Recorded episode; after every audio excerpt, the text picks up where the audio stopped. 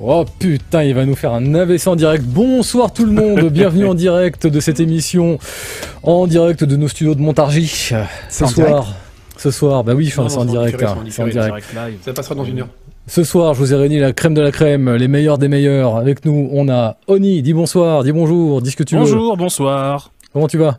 euh, Super bien, bien, la forme. Bon alors, qu'est-ce que tu fais là? Qu'est-ce que pourquoi t'es venu? Dis-moi. Qu'est-ce que qu'est-ce que je fais? Je bah écoute, je suis venu, je suis venu parler un peu de, de... parler un peu de, de, de hardware. Tu m'as demandé, tu m'as dit tiens, en fait, il paraît que il paraît qu'il va y avoir des C P U, il paraît qu'il va y avoir des G P U, donc euh, voilà, je suis venu parler un peu de ça. Ah euh, oh, attends, donc, juste. Voilà. Ah, il est beau ton t-shirt. Hein. Ah, ah bah ouais, non, mais ça, ton t-shirt est magnifique. T'avais un et message euh... à faire passer et voilà, c'est bon là, tu. ça c'est fait. Dedans, là. Ça c'est fait. Faut...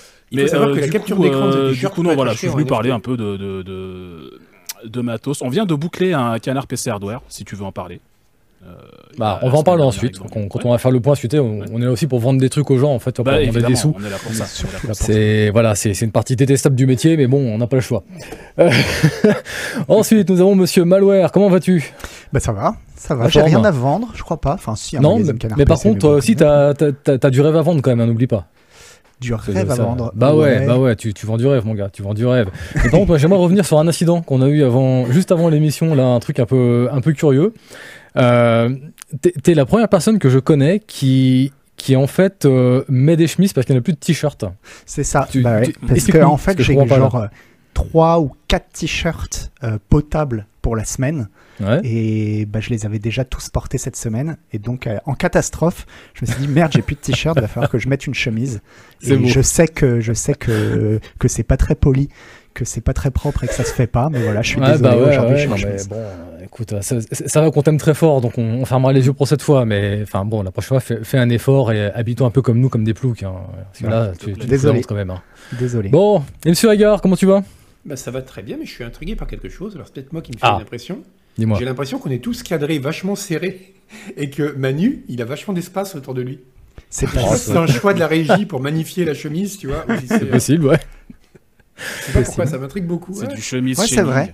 C'est vraiment on voit. C'est vrai. Ouais, ouais, les épaules rentrent euh, dans le cadre, serré, quoi. quoi. Ouais. Ah, quoique, euh, Oni est aussi cadré en, en large, hein, pour bien montrer son beau t-shirt ouais, fuck vrai. N F T. Ouais, c'est marrant.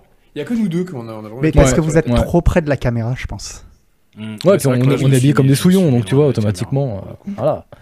Bon, Canard P C, on vous le rappelle, c'est un magazine, notamment, que vous avez en ce moment en kiosque. Ça coûte sept euros quatre-vingt-dix, le numéro de mars, il y a du Total War Warhammer, il y a un dossier sur les indispensables de Total War, de Total War pardon, j'en bafouille. On revient sur Dune Spice War, Not for Broadcast, on a une enquête sur les gens qui font du R P dans euh, G T A Online, et cetera, et cetera. Tout ça, bien sûr, sera remplacé très prochainement, le premier avril, par un nouveau numéro de Canard P C. Et, spoiler alerte, je vous rappelle que euh, mi-fin avril, on va dire aux alentours du vingt, vous aurez un nouveau hors-série spécial jeu de plateau Canard P C dans les kiosques. Voilà. On est en train de travailler dessus, là, on est en train de le boucler. On a encore pour à peu près, je pense, une bonne dizaine de jours, dix à quinze jours pour en voir le bout. Mais surtout, on a aussi du hardware. Monsieur Oni, est-ce que tu peux bon, nous, a, nous expliquer un petit peu euh... tout ça, là ? On a effectivement aussi du hardware. Alors, je peux pas vous le montrer parce qu'on vient juste de le boucler. Il est parti à l'imprimeur euh, fin de semaine dernière. Mais ouais. euh, on, a, on a bouclé le truc. Euh, dedans, vous trouverez un dossier sur le, un gros dossier sur le vote électronique. Euh, les problèmes que ça peut poser. Euh, Est-ce que c'est bien ou pas? Est-ce que c'est vraiment une bonne idée? Il y a plein de gens qui défendent le truc et d'autres qui disent non, c'est super dangereux. Donc, on a essayé de comprendre un peu les tenants et aboutissants du truc. Euh, un dossier sur le Wi-Fi six E. Alors, on avait déjà fait un dossier sur le Wi-Fi six quand il est sorti il y a deux ans. Là, mmh. il y a une nouvelle norme. C'est un peu la même, mais mais pas tout à fait la même, on, dé on décortique un peu ça pour euh, voir un peu à quoi ça sert. Okay. Euh, un, un dossier sur l'audio trois D aussi, tu sais que la P S cinq quand elle est sortie, Sony avait fait un, beaucoup de bruit en disant oui, on a fait de l'audio trois D, mmh. machin, euh, gestion de on a décortiqué aussi un peu le truc pour voir d'où ça vient, euh, l'historique de, de, de la chose, et cetera. Et voilà, et des tests de G P U, on a enfin testé l'entrée de gamme de A M D et Nvidia, euh, voilà. On retrouve tout vous, ça d'ici une semaine en kiosque. Où... Du, au moment où on s'apprête à voter, en fait, donc vous faites, mmh. euh, vous faites un dossier, dis donc, sur le, le vote électronique. C'est opportuniste, hein, c'est ouais, incroyable. Ah, c'est du journalisme bien crade, là, bien dans l'actu. Ouais, ouais, ouais. C'est un marronnier, c'est un marronnier. Ah ouais, non, ça, ah oui. ça fait presque journal, j'ai envie de dire. Là, faut bien une fois de temps en temps qu'on me choquait là. Qu'on tombe un peu dans les travers. Je te chamaille, je te chamaille. Enfin, mais tu m'as, tu m'as pas chose, interviewé, hein. tu m'as pas interviewé, euh, alors Comment. que je, je, je suis dans une des rares communes de France qui a une machine électronique. Enfin, ah, mais, c'est vrai, électronique. Mais, oui, mais oui, c'est vrai que toi, tu. J'en avais parlé une fois, ça avait, ça avait sidéré ah ouais. Julie, et il avait dit, mais c'est fou, ça existe vraiment et tout. Donc, euh... c'est vrai que toi, t'es à la pointe de la modernité, tu, tu vas voter deux cents euros. Je sais pas, vu qu'on dirait que les machines ressemblent à des Minitel, je sais pas si c'est la pointe de la modernité, mais c'est assez fascinant comme expérience. Parce qu'au-delà de tous les problèmes de sécurité dont on va sûrement très bien parler euh, Oni dans, mmh. dans le dossier, et du fait que c'est un scandale démocratique, il y a un côté très bien, c'est que l'acte de voter, généralement, tu as une mise en scène très forte. Tu vois, tu mmh. mets le machin, ça fait « à voter », t'as le truc qui se referme, ouais. tu sens que tu fais un truc important, alors qu'en fait, ça n'a aucune importance. Mais on te le fait croire. Alors que là, t'appuies, ça fait « c'est même ça, un truc tout nul, avec c'est un petit vrai. truc L C D, mais que t'oserais même pas mettre sur un, un compteur de pas, tu vois, pour un, pour un, pour, un, pour un truc que t'as au poignet dégueulasse, là. Et euh, ouais, non, c'est, c'est incroyable à quel point c'est, c'est nul, en fait, au, au-delà de tous les autres problèmes plus sérieux. Bon, et enfin, on a une dernière chose à vous annoncer. On va lancer très prochainement une opération spéciale qu'on a appelée le Printemps des médias indépendants. C'est en partenariat avec Les Jours, avec Arrêt sur Image et avec Brief Science. Tout simplement, pourquoi est-ce qu'on va faire ça ? Parce qu'on avait envie de faire une offre un peu groupée qui vous permette d'avoir quelque chose à tarif préférentiel, avec des médias qui, euh, bah, pour ainsi dire, nous ressemblent, qu'on, avec lesquels on a des, des, des, on va dire des, des valeurs et des choses en commun. Pour l'instant, on n'a pas plus d'informations que ça à vous dire. Il y a une page sur Ulule, je ne sais pas si à tout hasard en régie ou chez nos modérateurs, si on pourrait nous balancer le lien sur le chat, ce serait très aimable. Et donc voilà, inscrivez-vous sur la page pour être tenu informé donc, dès le lancement de, de cette opération spéciale. Et ouais. bien sûr, la question ah, pourquoi est-ce qu'on fait ça ? Tout simplement bah, parce que, on l'a déjà dit, en deux mille vingt-deux, ça va être compliqué pour beaucoup de médias. Donc bah, c'est important de soutenir un petit peu les médias, surtout les indépendants qui ne sont pas euh, accrochés comme des sangsues à la publicité. Donc du coup, bah, voilà, ça peut être une belle façon de soutenir euh, beaucoup de médias euh, en une seule fois. J'en profite pour ajouter un truc, c'est que ouais. euh, je vois des gens sur le chat qui disent « Ah merde, je, me suis, je viens de me rabonner, je suis déjà abonné, et cetera » En fait, si vous vous abonnez avec ce, ce système-là, le, l'abonnement va se cumuler. Il commencera une fois que vous aurez fini votre abonnement. Mmh. Donc vous pouvez vous abonner, même si vous êtes déjà abonné, ça, ça, ça, ça, juste, ça vous rajoutera des mois d'abonnement en fait. Tout ouais. à fait. Aucune perte, si jamais vous vous êtes déjà abonné chez nous, la rallonge sera mise automatiquement. C'est quand même bien fait. Bah ouais, non mais c'est beau la technologie, hein. C'est beau. Bon bah écoutez, on va enchaîner avec un petit peu d'actu, qu'est-ce que vous en pensez ? Alors ce soir on a trois grands sujets, alors bah écoute hein, mon cher Agar, c'est vers toi que je vais me tourner tout de suite. Ah. Ce soir, toi ton actu en ce moment c'est Tiny Combat Arena. Qu'est-ce oui. que c'est que cette chose ? J'ai vu des gros avions en gros pixels, là en gros polygones qui, oui, qui oui. volent en faisant boum, explique-moi, je comprends pas. Alors j'ai fait un stream dessus il y a pas très longtemps et c'est, un, c'est le jeu, c'est pas tant le jeu qui est intéressant que le, enfin ce qu'il représente en fait et surtout le, la, la, l'espèce de... le genre qu'il essaye de ressusciter. Mmh. C'est vraiment un jeu donc, qui a été créé par un type tout seul. Ça explique pourquoi, à l'heure actuelle, il y a encore très très peu de contenu à l'intérieur, alors qu'il a été repoussé euh, depuis septembre dernier. Mais c'est un mec qui a vraiment essayé de recréer, tant visuellement qu'en termes de gameplay, euh, les, enfin on verra à quelques limites près, les, les simulateurs de vol, entre guillemets, euh, de Microprose. D'ailleurs, le jeu est édité mmh. par Microprose, hein, donc c'est vraiment les, les jeux de l'époque de, des années quatre-vingt-dix, euh, avec, euh, ben, il y avait, il y avait lequel, il y avait Strike Eagle, il y avait F cent dix-sept, tous ces jeux-là. Mmh. Et ce qui est marrant, c'est qu'il a vraiment essayé de recréer, bah, visuellement, on le voit déjà, ce côté euh, très très vectoriel, sauf que là, bon, évidemment, c'est fait en trois D. Et, euh, et avec le mélange, enfin, un modèle de vol qui est quand même, bon, qui est pas réaliste, mais qui est pas non plus arcade, c'est-à-dire que c'est pas vraiment à Ace Combat, si on fait vraiment n'importe quoi, on peut se retrouver dans une vrille dont on n'arrive pas à sortir, mm-hmm. et, euh, et en même temps aussi bah, des emports réalistes, c'est-à-dire qu'on a euh, trois ou quatre missiles, on n'en a pas euh, quatre-vingt-dix, quoi. Ouais, c'est pas Ace et, Combat, quoi. C'est ça, voilà, c'est pas Ace Combat, c'est pas vraiment un jeu arcade, c'est une espèce de truc entre deux, où c'est de la simulation, mais euh, c'est de la... mais enfin, ça, ça se veut, en tout cas, c'est un jeu d'arcade avec une, des prétentions simulationnistes, quoi. Mmh. Et ça, c'est quand même assez cool. Alors, le jeu est encore très limité, et pour le moment, ça vaut pas, je vous le dis tout de suite, ça vaut vraiment pas le coup d'acheter.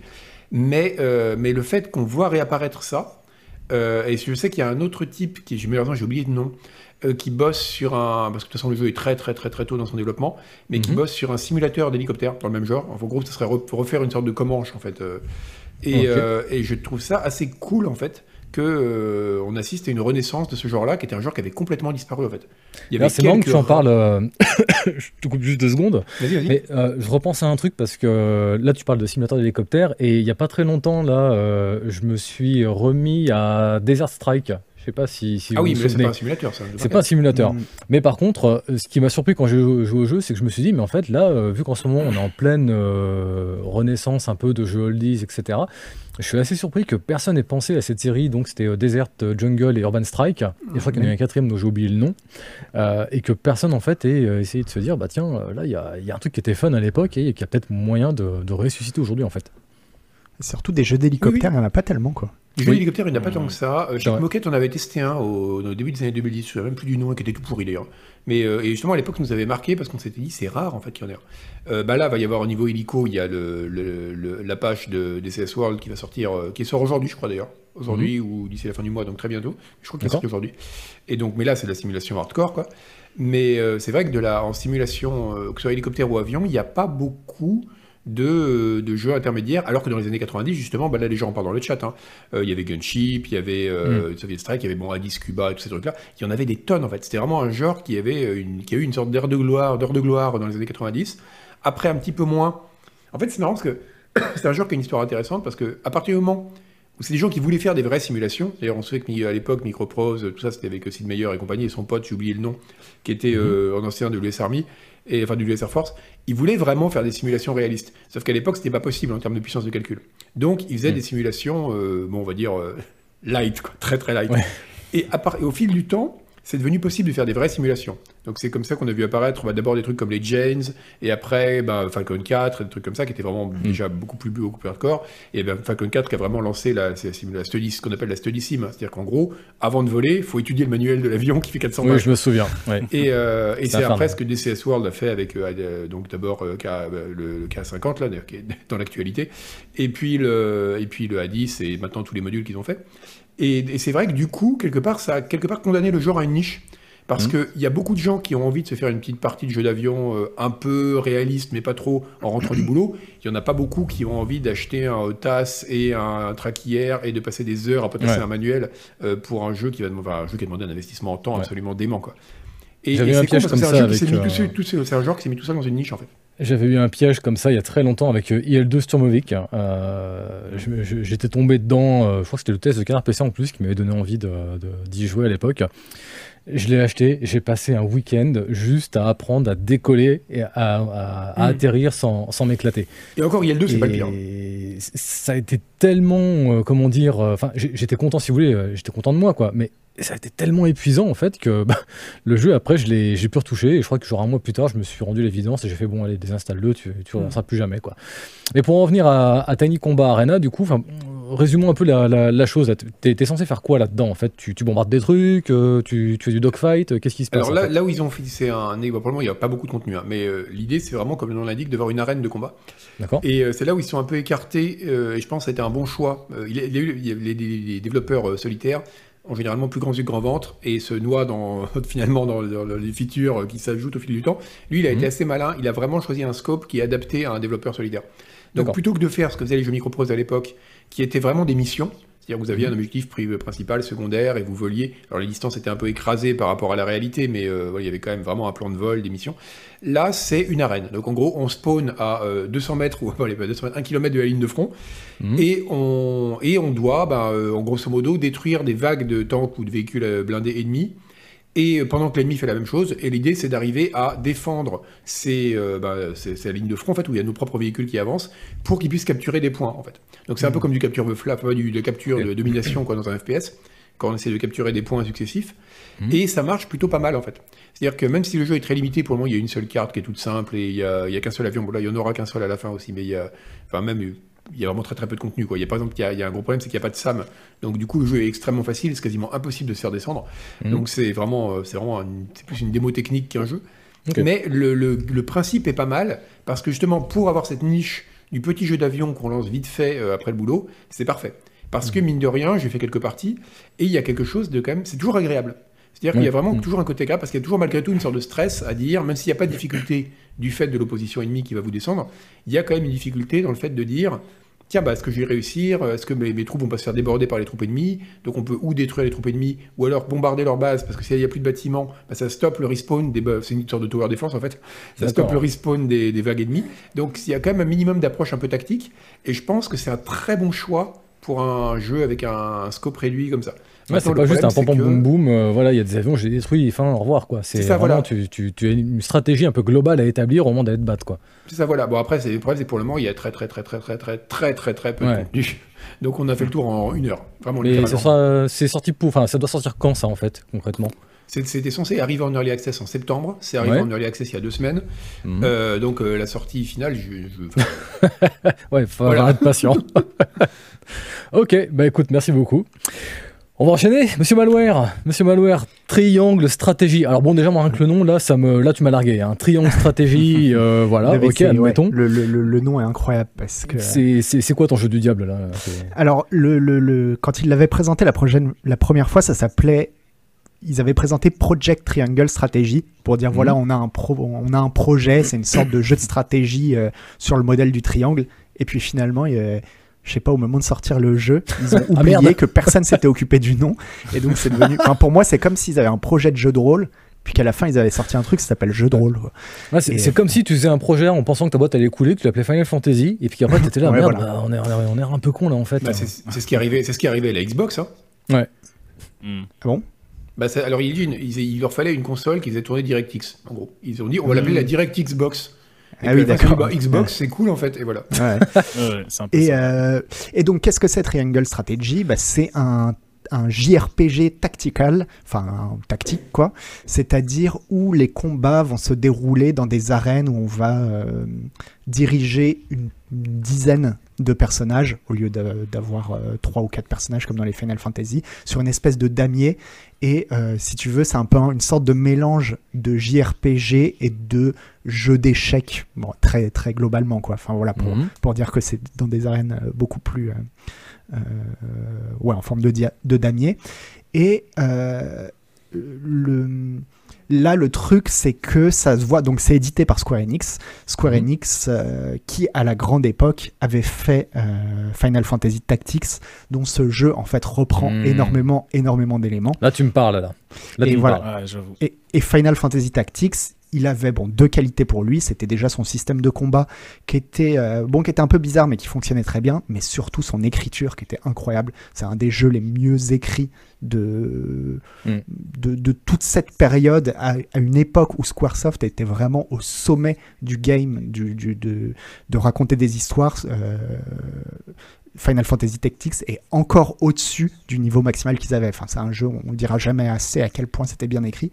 Et donc, ce jeu essaye un petit peu de reproduire ça avec, comme dans Final Fantasy Tactics, une, euh, une écriture qui est très, très basée sur la politique, beaucoup plus que sur la fantasy. Voilà, c'est un jeu où il mm-hmm. y a un petit peu de magie, mais euh, ça ne va pas aller très loin. Il s'agit Et pas beaucoup de, de dialogue, de, je crois, non ? De combattre des dragons, et cetera. Donc, ouais, beaucoup, beaucoup, beaucoup, beaucoup de dialogue. Mais si vous voulez, voilà, niveau euh, écriture, ça va plus se rapprocher d'un Game of Thrones où, euh, bon, je ne saurais pas quoi dire d'autre, mais, mais, mais voilà, de, de, de ce genre de, de récit euh, médiéval fantastique très très politique. Et voilà, le seul truc, ce qu'il faut dire aux gens, par contre, les prévenir, c'est que vous avez des combats qui sont beaucoup plus longs que dans Final Fantasy Tactics. Un, un combat de Final Fantasy Tactics, ça durait à peu près vingt minutes. Mmh. Là, en général, vous partez pour une heure sur un combat. Ah, vache. C'est, vraiment ouais, des gros, ouais, c'est, ouais, c'est vraiment des gros combats. Et entre les combats, ça va être à peu près une heure et demie de dialogue. Alors, c'est des dialogues okay. extrêmement bien écrits. Vraiment, c'est très, très bien écrit. Je dirais que c'est, c'est quand même un tout petit peu en dessous de Final Fantasy Tactics. De toute façon, je reparlerai de Final Fantasy Tactics dans le prochain magazine, de, dans le prochain Canard P C, pour expliquer à quel point euh, l'écriture est un chef-d'œuvre. Donc, on mmh. est un poil en dessous, mais ça reste très, très bien écrit. En fait, moi, ce que j'aime dans ces jeux-là, c'est que c'est des jeux... T'as l'impression qu'ils sont moins écrits par les scénaristes que par les personnages. C'est-à-dire que le boulot du scénariste, c'est d'écrire des personnages qui aient à la fois une personnalité, une motivation à agir, euh, une raison d'être là, et puis ensuite, on lance un élément chaotique là-dedans, et l'histoire mmh. s'écrit tout seul.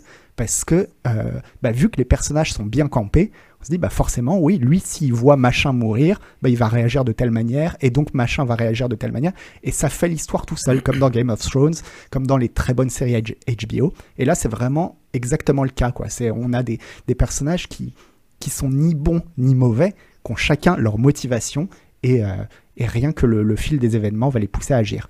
Mais alors, et, euh, moi, j'aimerais ouais. te poser une question, là, rapport un peu, euh, on, on va dire, il y a quand même un éléphant au milieu de la pièce, hein. le, le jeu est ultra mignon, vraiment. Enfin, ouais. On voit la vidéo qui passe depuis tout à l'heure. Ils enfin, ont travaillé mignon, mais très, une, très beau. Euh, ils ont travaillé une espèce d'effet diorama, tu sais, avec une espèce de zoom grand angle, avec du flou en haut, en bas, pour vraiment te donner l'impression que tu regardes une scène en miniature.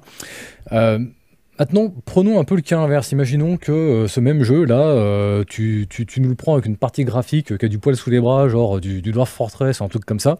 Est-ce que tu penses que tu aurais accroché autant si, si c'était pas aussi joli ? Oh oui. Ouais, ouais, ouais. Ouais, parce que c'est vraiment... Alors, il se trouve que c'est très joli. Effectivement, c'est dans le style... Alors, euh, Square Enix, ils ont un nouveau, euh, une nouvelle techno qu'ils utilisent depuis Octopath Traveler qui s'appelle euh, la deux D H D et mmh. donc euh, qui ser- dont ils se servent comme ça pour essayer de faire un truc qui a à la fois une patte rétro et puis, euh, mais quand même avec un, un aspect technologique d'aujourd'hui. Et ça fonctionne, ça fonctionne très, très bien. Je dirais que ça fonctionne même encore mieux là sur, euh, sur Triangle Strategy que sur euh, Octopath Traveler. Et, euh, mais, et donc évidemment ça rend le jeu très très agréable à jouer, mais après mmh. c'est quand même un jeu, ses deux principales qualités sont la qualité de l'écriture et la qualité des combats, parce mmh. que c'est ça que... Il y a encore deux choses qu'il faut que je dise pour les gens qui ont un petit peu, que ce soit les Tactics Ogre, Ogre Battle, et cetera ou Final Fantasy Tactics en tête, euh, je trouve que dans tous ces genres de jeux, là c'est les meilleurs combats que j'ai vus, dans tous les combats, dans quasiment toutes les arènes que le jeu présente, il y a toujours un petit twist, un petit truc qui fait que euh, c'est rarement le, le, la mission qu'on a, c'est rarement de juste détruire l'équipe adverse. Il D'accord. faut euh, désamorcer des bombes, il faut euh, fermer une herse pour empêcher des gens d'arriver, mais évidemment la herse est, est, est gardée. Ouais, et ça donc, se réinvente en permanence, quoi.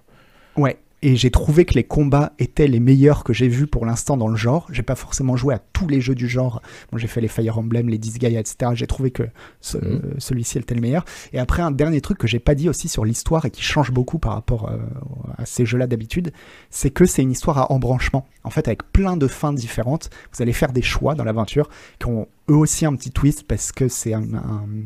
Ils essayent de simuler une sorte de démocratie et donc tout ton groupe va voter. Et parfois, l'histoire peut partir dans des directions que tu voulais pas parce que t'as pas réussi D'accord. à convaincre les gens. Mais donc, ça va t'amener vers des fins très différentes qui rendent le, le tout encore plus intéressant, quoi. Ouais, donc du coup, c'est à toi d'être malin parce que tu peux pas te contenter, entre guillemets, de choisir la direction dans laquelle tu pars. Euh, faut, faut que tu sois, faut que tu essaies d'influencer les gens littéralement, en fait. C'est ça. Et, et là où ça... gamification de l'histoire, quoi. Et là où c'était une bonne idée, c'est que ça permet, alors que d'habitude, ce genre de jeu, c'est un peu dialogue, combat, dialogue, combat, dialogue, combat.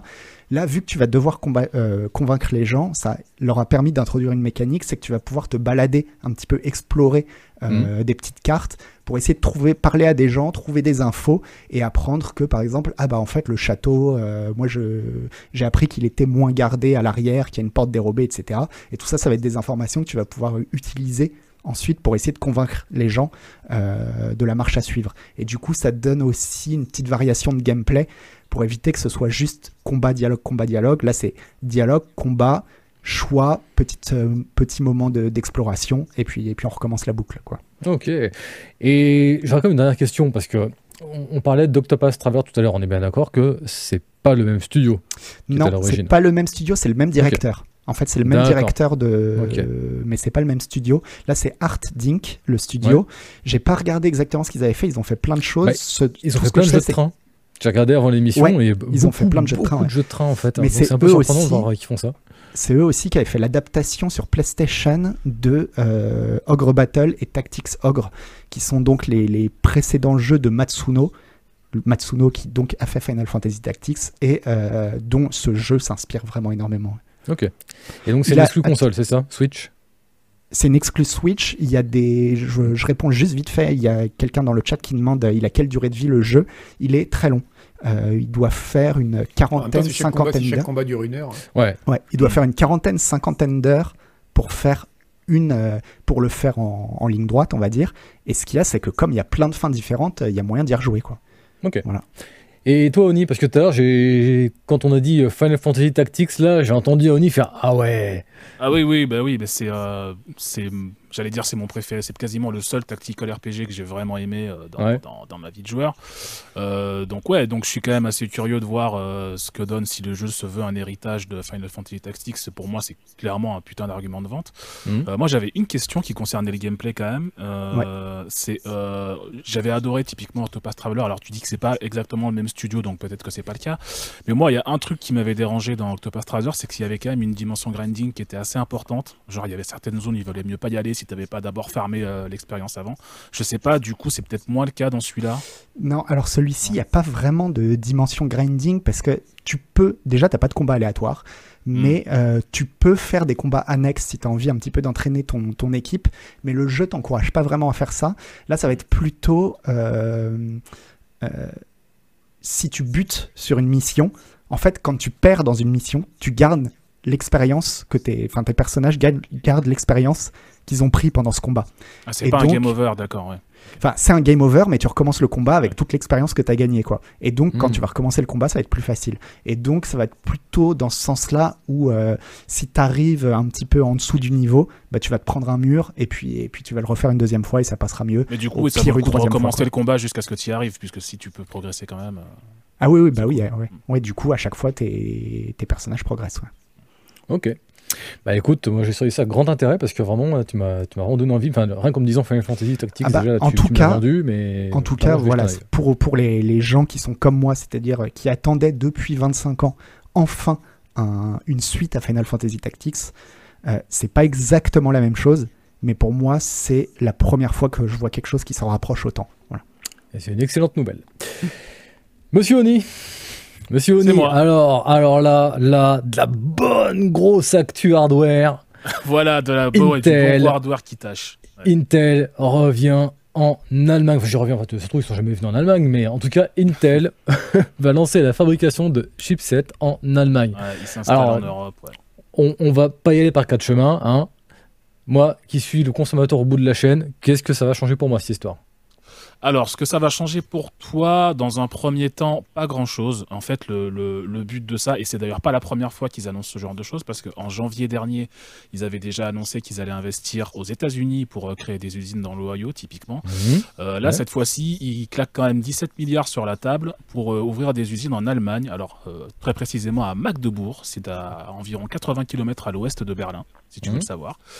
Et donc, pourquoi euh, est-ce qu'ils ouvrent une usine là-bas et qu'est-ce que ça va changer ? En fait, ils ont choisi l'Allemagne, ils expliquent, euh, principalement parce que euh, c'est là que se trouvent la plupart des gros constructeurs automobiles.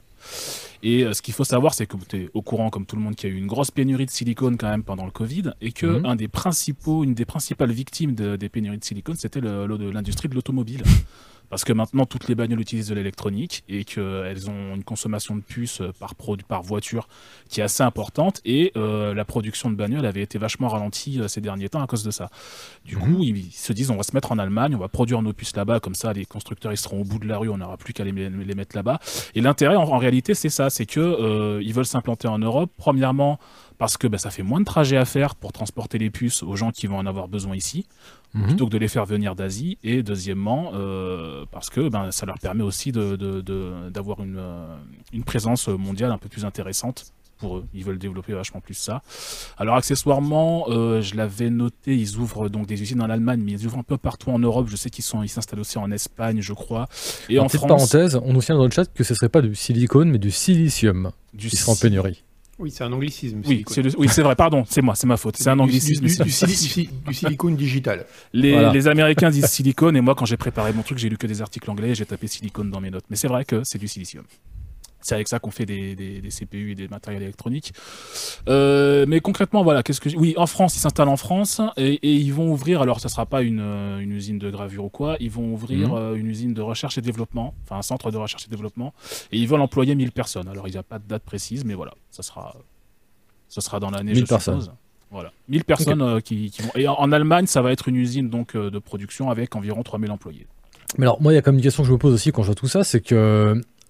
il me semble, alors encore une fois, je ne suis pas du tout un expert et, et c'est pour ça que je vais te poser la question, il, il me semble qu'on nous avait toujours dit qu'au final, bon, bah, c'était quand même bien d'avoir euh, des usines euh, en Asie pour, euh, pour ce genre de choses, parce que le coût du travail est moins cher et donc du coup, ça permettait de euh, sortir des pièces qui avaient euh, bah, du coup euh, des coûts qui restaient raisonnables. Là, le fait d'ouvrir ça en Allemagne, finalement, est-ce qu'il n'y a pas un risque d'avoir une explosion au niveau du tarif? Alors, pas forcément, parce que le, le, le truc, et c'est vrai, ce que tu dis, ça a été vrai pendant, pendant plus de vingt ans, plus de trente ans, mmh. que euh, la, la main-d'œuvre était moins chère en Asie, et notamment en Chine. Euh, c'est de moins en moins le cas. Mmh. Euh, premièrement, avec, déjà, alors, premièrement le, le, la main-d'œuvre coûte plus cher parce que la Chine, même si elle reste officiellement un pays communiste, mais elle a de plus en plus de rapports capitalistes avec les autres pays, depuis qu'elle commerce avec l'extérieur et qu'elle exporte beaucoup plus, et bien forcément, euh, elle fait aussi monter ses prix pour euh, respecter une logique d'offre et de demande. Euh, donc il y a déjà ça. Et deuxièmement, le point le plus important, c'est que euh, le coût du transport a surtout explosé depuis le début du Covid, euh, puisque quasiment toute l'électronique vient de Chine et que les Chinois se sont dit, mais dites donc, euh, tout vous dépendez de nous, donc du coup, pour, euh, pour, euh, pour euh, équiper vos ordinateurs. Et donc là, vous en avez besoin parce que c'est la, c'est la, c'est la pandémie. Et bien, du coup, mm. le container, euh, vu qu'il n'y a plus que nous qui les, qui les faisons passer, euh, ça va augmenter. Euh, le container, une fois que le prix il a été payé, il faut qu'il qui voyagent, qui payent des taxes pour traverser les différents canaux, les différentes portes, et cetera. Euh, ça, ça, tout ça, ça a explosé. On l'a vu, alors on l'a pas forcément vu sur le prix des composants eux-mêmes, mais on l'a vu notamment sur le prix des boîtiers. Par exemple, DocTB à une époque avait fait un, avait fait un, un thread Twitter là-dessus pour expliquer ce qui se passait. C'est qu'en mmh. gros, vu que le prix du container a explosé euh, par bateau, euh, le prix du boîtier à l'arrivée a, a grimpé aussi. Et on l'a vu dans les guides d'achat, certains boîtiers qui coûtaient une centaine d'euros il y a deux ans, ils en coûtent cent trente, cent quarante maintenant, par exemple. Ça, c'est le prix du transport qui se répercute sur le produit finalement. D'accord. Euh, c'est et... ça qu'un boîtier comparé à euh, un processeur ou un truc comme ça, c'est beaucoup de volume en fait. C'est beaucoup plus imposant. C'est pas un produit très compliqué à, à fabriquer ou quoi mm. que ce soit, mais par contre c'est plus compliqué à transporter. Et oui, voilà, tu, il te faut des containers, il te faut des trucs comme ça, et donc euh, c'est mm. là à ce niveau-là ça a explosé. Euh, pour éviter que la même chose se passe sur tous les types de composants, effectivement, bah, une solution c'est de mettre des usines là où les gens vont consommer, donc en Europe, aux États-Unis, et cetera. Ouais. Moi je me pose okay. une question concernant les mm. motivations. Il y a des motivations de coût, évidemment, avec les, le coût du transport, et cetera. Mais dans quelle mesure il y a aussi une volonté de, ben, simplement géopolitique, comme c'est quand même la tendance générale d'essayer de, ré, de ramener d'une dimension ben, des productions critiques comme celle des processeurs, ben, euh, notamment en Occident. C'est vrai qu'on dépend complètement de la Chine et, euh, dans une moindre mmh. mesure, de Taïwan, de la Corée mmh. pour ça. Euh, c'est aussi une volonté qui a été, en tout cas, dite publiquement. Alors, ils ne le disent pas aussi clairement. Évidemment, ils ne vont pas dire euh, « non, on ne veut plus dépendre des Chinois », mais on comprend dans leur discours que l'idée sous-jacente, c'est un peu ça. Euh, Intel expliquait, actuellement, la part de marché, de, de, de la, enfin, la part de marché, non, la part de la production de puces chez Intel dans le monde, c'est environ neuf pour cent en Europe. Ils veulent passer ça à vingt pour cent dans les années qui viennent. Et c'est, je crois, douze pour cent aux États-Unis et ils veulent passer ça à trente pour cent dans les années qui viennent. Donc, clairement, l'idée, c'est de moins dépendre de la Chine et de, de moins dépendre de ce genre de choses. Mais évidemment, ils ne sont pas aussi clairs dans leur discours là-dessus. Oui, on, on sent que c'est quand même l'idée qui se dégage. Ouais, ouais je okay. pense qu'aujourd'hui, il faut être complètement à la masse pour ne pas se dire euh, il faudrait peut-être songer à relocaliser un petit peu. Quoi. Mmh. Enfin, il ne faut pas suivre l'actualité. Quoi. Ah. C'est sûr que là, ouais, tu, tu regardes les chaînes d'infos, c'est, c'est pas le bon moment là. Mm. Et qu'est-ce que je veux dire par rapport à ça? On a des, des dates, des deadlines, on sait à peu près quand est-ce que ça va finir de se mettre en place. Les, les, hein. bah là, pour l'instant, le projet a à peine été lancé. Donc mm. euh, là, c'est, là pour, typiquement pour l'Europe, c'est un projet à dix-sept milliards. Il prévoit euh, une construction sur plusieurs années. Euh, les dates, pour te dire, tac, je l'avais et comme un idiot, je les ai pas notées euh, dans mes notes. Mais c'est, euh, c'est un projet sur plusieurs années, hein, donc c'est pas dans l'immédiat. Oui, c'est pas, de, c'est pas demain matin qu'on va se réveiller c'est... avec des chipsets en fait, euh, qui vont prendre trente pour cent en moins. Pour être, pour être très clair, Intel expliquait qu'il voulait annoncer ça dès janvier, enfin même dès mm-hmm. février, okay. et qu'en fait, euh, ben, le, le conflit, le conflit euh, la guerre en Ukraine a retardé les annonces parce qu'ils savaient pas euh, du coup si c'était euh, le bon moment d'annoncer l'ouverture d'usine en Allemagne alors qu'on savait pas si ça allait péter en Allemagne ou pas. Et mm-hmm. donc du coup, ils voient que euh, le, le, le conflit ne se, n'a pas l'air de se généraliser plus que ça, en tout cas pour l'instant, et donc ils se disent bon, écoutez, il faut qu'on avance, on annonce ça. Mais oui, voilà, c'est, vrai, c'est vraiment, vraiment tout frais, quoi. Euh, rien, okay. rien n'est encore fait. Euh, Très bien. Je voudrais juste signaler un truc, c'est que pendant que vous parliez, euh, en fait, dans le chat, ils ont relocalisé les abonnements sur, le, oui. euh, sur la chaîne de Canard P C. Ils ont, Attends, ils ont relocalisé chez, du... chez Moeva, manifestement. Ouais. Donc un grand merci à toi, parce que bah là, c'était une rafale qui était assez... Euh... Train de l'hype et tout. Ouais, j'ai vu ouais. mon écran clignoter, j'ai, j'ai pas trop compris. Angel Rass aussi. Donc euh, ouais, ouais, vraiment, merci, merci, merci beaucoup, c'est, c'est super cool. Bon, bah écoutez, est-ce que vous êtes chaud? Est-ce que vous êtes prêts pour un quiz et Encore une fois, d'un oh. tout nouveau genre. Oui, on va, ah bah on va vous prendre un revers. Bon, bah écoutez. C'est un truc qu'on joue euh, sur le navigateur ou... Ouais, tout à fait, tu verras. C'est super simple. C'est un truc un peu quantique, mais on, on, okay. on, on va s'en sortir. Bon, allez, Régis, s'il vous plaît, un jingle.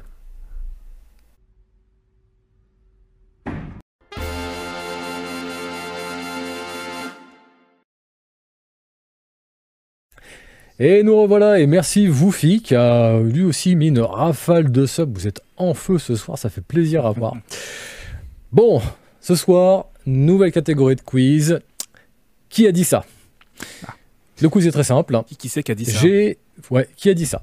J'ai fouiné dans les, dans les archives de Canard P C. Euh, je suis descendu avec ma petite lampe frontale là, et j'ai feuilleté un peu dans tous nos anciens magazines. Et donc à chaque fois, je vais vous citer un intertitre. Et il faudra deviner qui a claqué cet intertitre dans quel jeu. Donc à chaque fois, vous aurez genre, euh, c'est euh, Noël Malware euh, dans le test de euh, Street Fighter, par exemple. Ah, moi, je vais être nul à ça. Ouais, pareil, je sens que c'est bon, il va être bon et t'es rédac chef. C'est possible. La triche. Si vous voulez nous rejoindre, pour tous ceux qui nous suivent, n'hésitez pas. Vous pouvez cliquer sur le petit quiz kit pour entrer vos informations, votre nom, et cetera, pour qu'on puisse suivre un petit peu votre progression, votre score en direct. Donc, comme je vous disais, euh, bah, en fait, comme je disais, non, en fait, on va pouvoir se lancer, je pense, parce que mmh. bah, c'est plutôt simple. Est-ce que tout le monde est prêt dans le Donc, c'est le Kikikadi. On joue au Kikikadi, quoi. C'est exactement ça. C'est exactement ça. Après, j'ai pas été trop vache non plus. Hein. Comme je vous dis, j'ai vraiment centré sur les tests. Donc, pas d'inter issu de dossiers, d'avenir, et cetera. C'est à cent pour cent des tests. Et par contre, euh, oui, des fois, ça peut remonter loin. Ça peut remonter loin. Mais, mais alors, attends, il faut, il faut deviner le jeu ou le rédacteur? Le rédacteur. Faut deviner. Mais en gros, dans la réponse, c'est euh, t'as le nom du rédacteur associé oui. au jeu okay. qu'il est en train de tester à ce moment-là. D'accord. Donc, ça devrait à peu près, normalement, vous, vous aiguiller, j'imagine. Bon, bah écoutez, on va pouvoir s'y mettre, je pense. En régie, est-ce qu'on peut me confirmer qu'on est prêt à tout lancer, là? Est-ce qu'on est bon? Allez, c'est parti. Parfait, nickel. Et ben en avant. Allez, première question. Qui a balancé un jour l'intertitre Rêve Parti? Donc comme un rêve, parti. Est-ce que c'est Louis-Ferdinand Sebum dans Baba is You, Maria Kalash dans le test de Orwell, Noël Malware dans le test de Minute of Island ou Helen Ripley dans le test de Life is Strange deux? Je répète, Rêve Parti, L F S, Baba is You, Kalash, Orwell, Malware, Minute Island, Minute of Island, pardon, Ripley. C'est super dur ton truc. Life is Strange. Ouais, c'est tellement pourri que j'ai dit que c'était moi. Hein.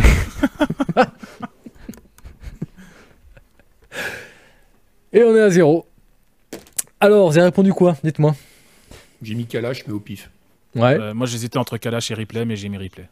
Ok. Je me suis Malware. Mis moi parce que c'est le genre de truc où. Ouais, voilà. J'ai bah, pas d'idée, quoi. Comme ouais. quoi, les gosses, ça a du bon. Hein. Comme quoi, les gosses, ça a du bon. Parce que c'était toi, mon gars. Bah oui, mais je toi. me suis dit, ouais, un intertitre comme ça, si, si, si pourri, ça peut être que moi. J'avoue, les intertitres, je galère. C'est vraiment le moment toi. que je déteste. Enfin, Malware, Rêve Parti. Enfin, je veux dire que...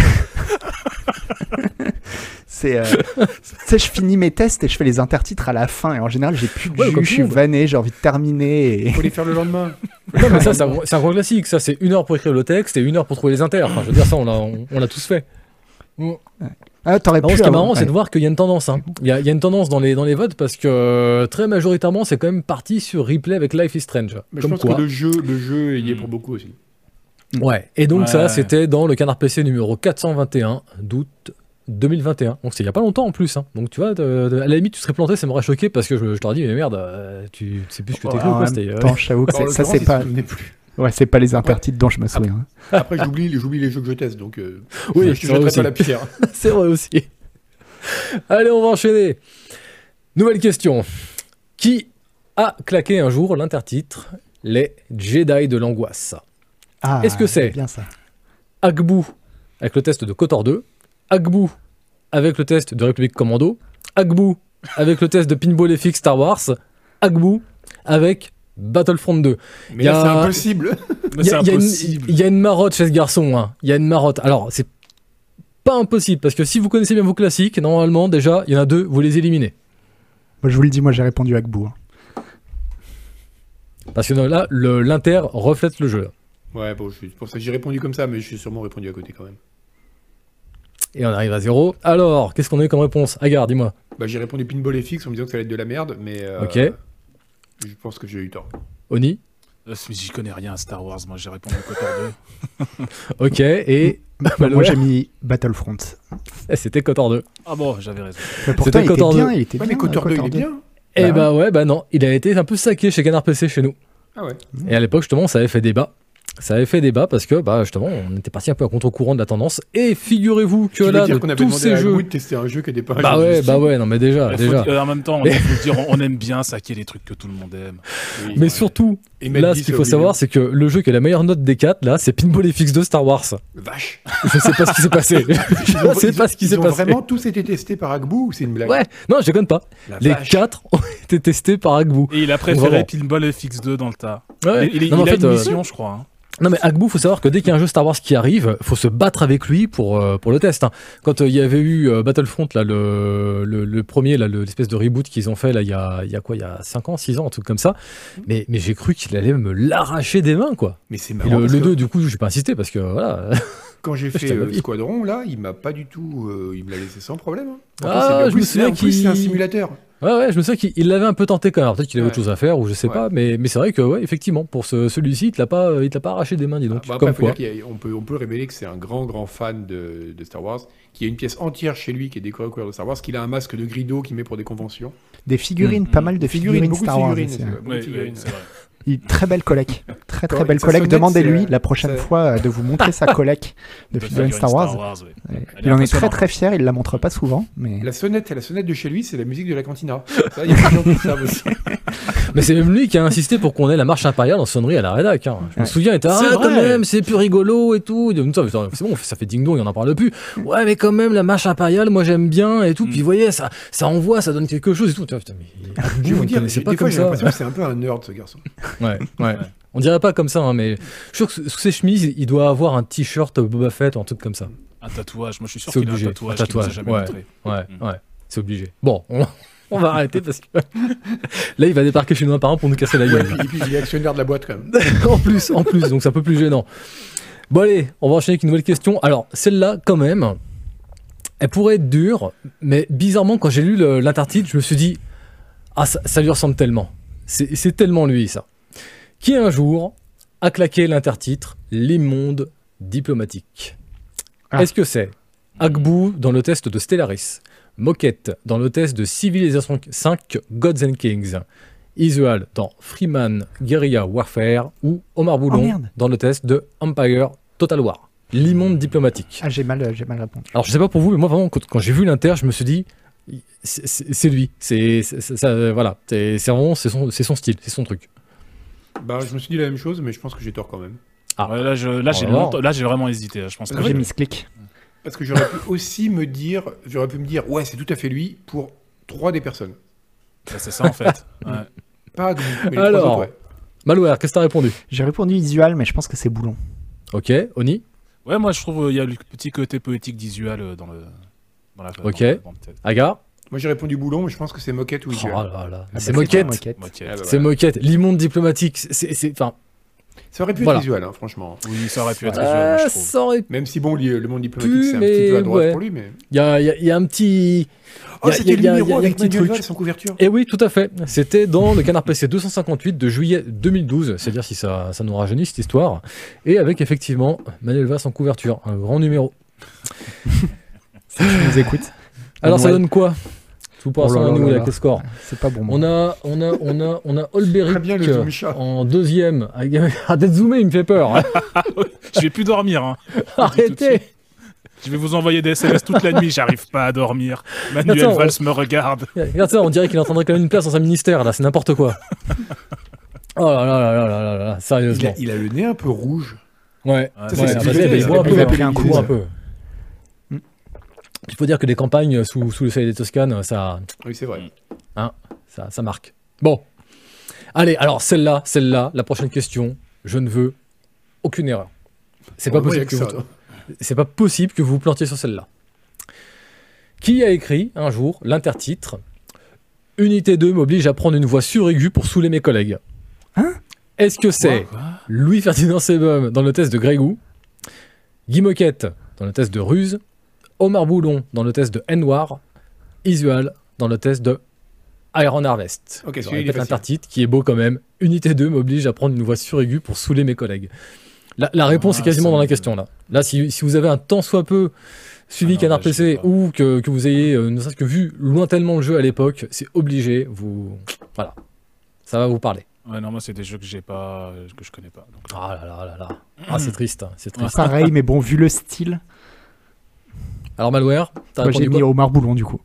Ok, Oni. Bah, j'ai répondu Boulon simplement parce qu'il n'est pas encore passé dans les. Ok. Ouais, d'accord. Stratège. C'est même. Ah, oui. J'ai répondu Boulon parce qu'il prend une voix suraiguë pour saouler ses collègues, c'est Boulon. Ah voilà, voilà, merci. Merci. Donc c'était le test de N-Noir et à l'époque on avait carrément fait une vidéo, euh, tellement que c'était n'importe quoi, on l'avait balancé sur YouTube, je sais pas si elle y a encore d'ailleurs. Ah oui, où il avait une chaussette dans la bouche, c'est ça ? Et oui, oui, il, il, il s'était mis un mouchoir en papier dans la bouche pour essayer de moduler sa voix parce qu'apparemment en fait, selon le, la tonalité de sa voix, Le, le jeu comprenait ou ne comprenait plus ce qu'il disait. C'est-à-dire que s'il partait trop dans les aigus, enfin s'il partait dans les aigus, le jeu le comprenait. S'il parlait que sa voix normale, et c'est vrai que Boulon c'est comme quelqu'un qui a, qui a du coffre, qui a une voix qui est assez grave, hein, le jeu comp- ne comprenait rien à ce qu'il racontait. Et donc nous on était là en train d'essayer d'écrire, de travailler, et cetera. Et on avait Boulon qui gueulait dans, dans la rédac, unité deux, attaquez A! Unité deux, putain de ta mère, attaque A! Et toi t'es en train de pleurer, tu es putain, je vais jamais réussir à rendre mon texte.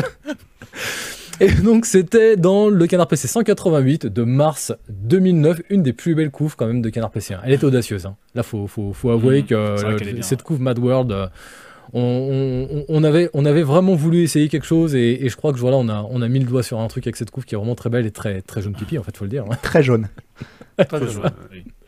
On avait eu le courage du jaune à l'époque. Ouais. On en est où là ? J'arrive pas bien à l'heure avec mon écran qui est tout pété, j'ai rape. Répin total. Répin total. Répin total.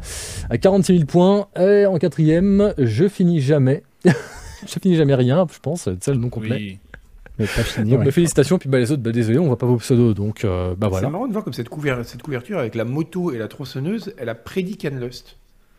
C'est vrai, ah, c'est fou. C'est, c'est vrai. vrai. Ouais. C'est vrai qu'en plus, je, je n'ai fraîchement d'arriver chez Canard P C en plus. Mmh. Je, je devais y être ni depuis. Moto, ni tronçonneuse à l'époque. Parce que t'imagines, ouais, ça c'est en mars deux mille neuf, bah hey, je suis arrivé en février deux mille neuf. Bah voilà, c'est ouf. Ouais. Hein. C'est ouf, hein. C'est prémonitoire. Il y, y, y a quelque chose, il y a de la synchronicité là. Ah ouais, non, là clairement. Y a, y a, en plus, il y a un y a, truc y a... dans les traits, tu vois, vraiment l'expression. Ouais, tout à fait ouais, calme, ça, quand les papiers sont pas rendus à l'heure. C'est vrai, il faut que je mette des, des lunettes d'aviateur comme ça sur le crâne et je suis sûr qu'il y a, oh, y a moyen. Ça serait tellement bien. Je partais plus, plus que ça maintenant. Bon allez, dernière question. Bon, là, normalement, pareil, hein, vous, vous avez un petit indice quand même dans, dans la stylistique. Dernière question, qui un jour a claqué l'intertitre Les aventures de Père Castagne ? Est-ce que c'est Ned Sabès dans le test de Duskers ? Est-ce que c'est votre humble serviteur dans le test de Banner of Ruin ? Est-ce que c'est Moquette dans le test de Darkest Dungeon ? Ou est-ce que c'est Louis-Ferdinand Sebum dans le test de Jupiter Hell ? On répète, mmh. Les aventures de Père Castagne, Ned Sabès, Duskers, Cannes, Banner of Ruin, Moquette, Darkest Dungeon, L F S, Jupiter L. J'en ai aucune espèce d'idée. Bah, euh, c'est la bagarre, quoi. La bagarre hein ouais, c'est ce que je me suis dit aussi, ouais. Bagarre. Alors, Oni, qu'est-ce que t'as répondu ? Bah, j'ai répondu toi. Ok. Pareil. Pareil. Pareil. Bah, c'est bagarre, en fait. Hein. Ah, ça, ça, ça, ça, ça, ça, ça me touche de voir que vous me connaissez autant, franchement. Bah ouais, bah ouais. C'était moi dans le test de Banner of Ruin sur le Canard P C quatre cent vingt-deux, donc c'était il n'y a pas si longtemps. Septembre deux mille vingt et un.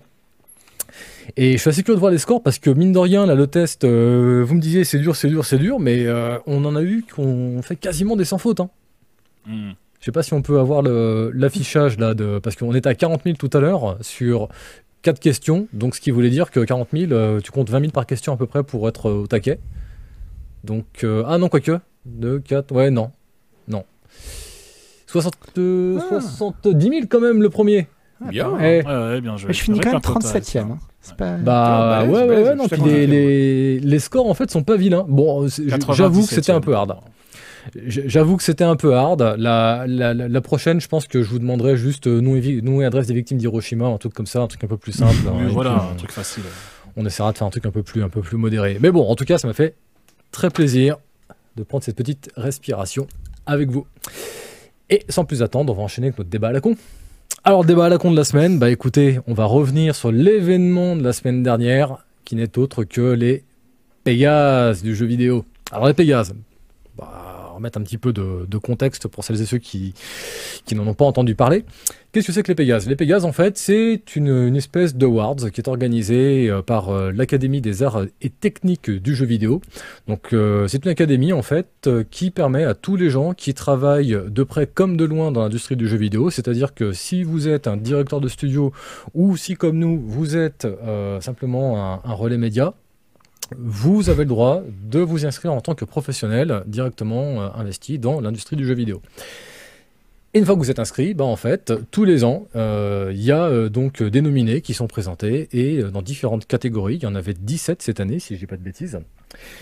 Et donc on vote en fait pour déterminer bah, quel jeu va remporter quel prix, tout simplement. Globalement, en termes de nomination, moi déjà j'ai une première question à vous poser, est-ce que vous êtes un peu d'accord avec la liste? Est-ce que vous avez vu des gros manquants pour cette année deux mille vingt et un? On va commencer par tiens, ah oui, ah. Allez, dis-moi. Qui quoi? Ah, c'est à moi que tu poses la question? C'est à toi que je posais la question. Ah pardon, que, bah, voilà, U- donc, Humankind, euh... je pense que c'est quand même vraiment... Un... Ah, il était nominé. Il n'a oui, pas reçu de prix, mais il était nominé. Tu parlais, tu, tu parlais des prix, excuse-moi. Ouais, non, non, je parlais non, des, non, des non, nominations. Est-ce que pas remarqué de gros, gros manques, non, non, non. Bon, on est d'accord que voilà, pas, pas de trou plus, particulier dans, dans, dans la liste. Enfin, en tout cas, pas de trou béant. On s'est dit, merde, pourquoi tel jeu ou tel jeu n'est pas, n'est pas, n'est pas présenté. Par bon, contre, dans, toutefois. Dans les nominations, juste pour dire, y a, j'ai pas vu de trucs qui me choquaient dans, par leur absence, mais il y a des, mmh. j'ai regardé les catégories quand même parce que je. Je préface ça par dire pour, en disant que j'ai absolument pas suivi les Pégases avant de préparer l'émission de ce soir, donc j'ai vraiment c'est pas un truc. Ouais, mais c'est pas c'est pas un truc qui m'intéresse. On en reparlera. Mais euh, du coup, ah, moi j'ai regardé quand même les catégories finalement. Ouais, j'ai regardé les catégories des nominations et il y a des titres qui me paraissent bizarres. Genre, je suis tombé sur meilleur service d'exploitation. Je comprenais pas ce que ça voulait dire. C'est le game as service. Ça, en fait. Voilà, ça récompense les games as service. Et la première mmh. question qui vient, c'est pourquoi on récompense ça exactement? Moi, ce qui m'a marqué dans les catégories, c'est le fait qu'on dirait vraiment des catégories de, de tu sais, des, les, les catégories qu'il y avait dans les jeux vidéo, des tests de jeux vidéo des années quatre-vingt-dix.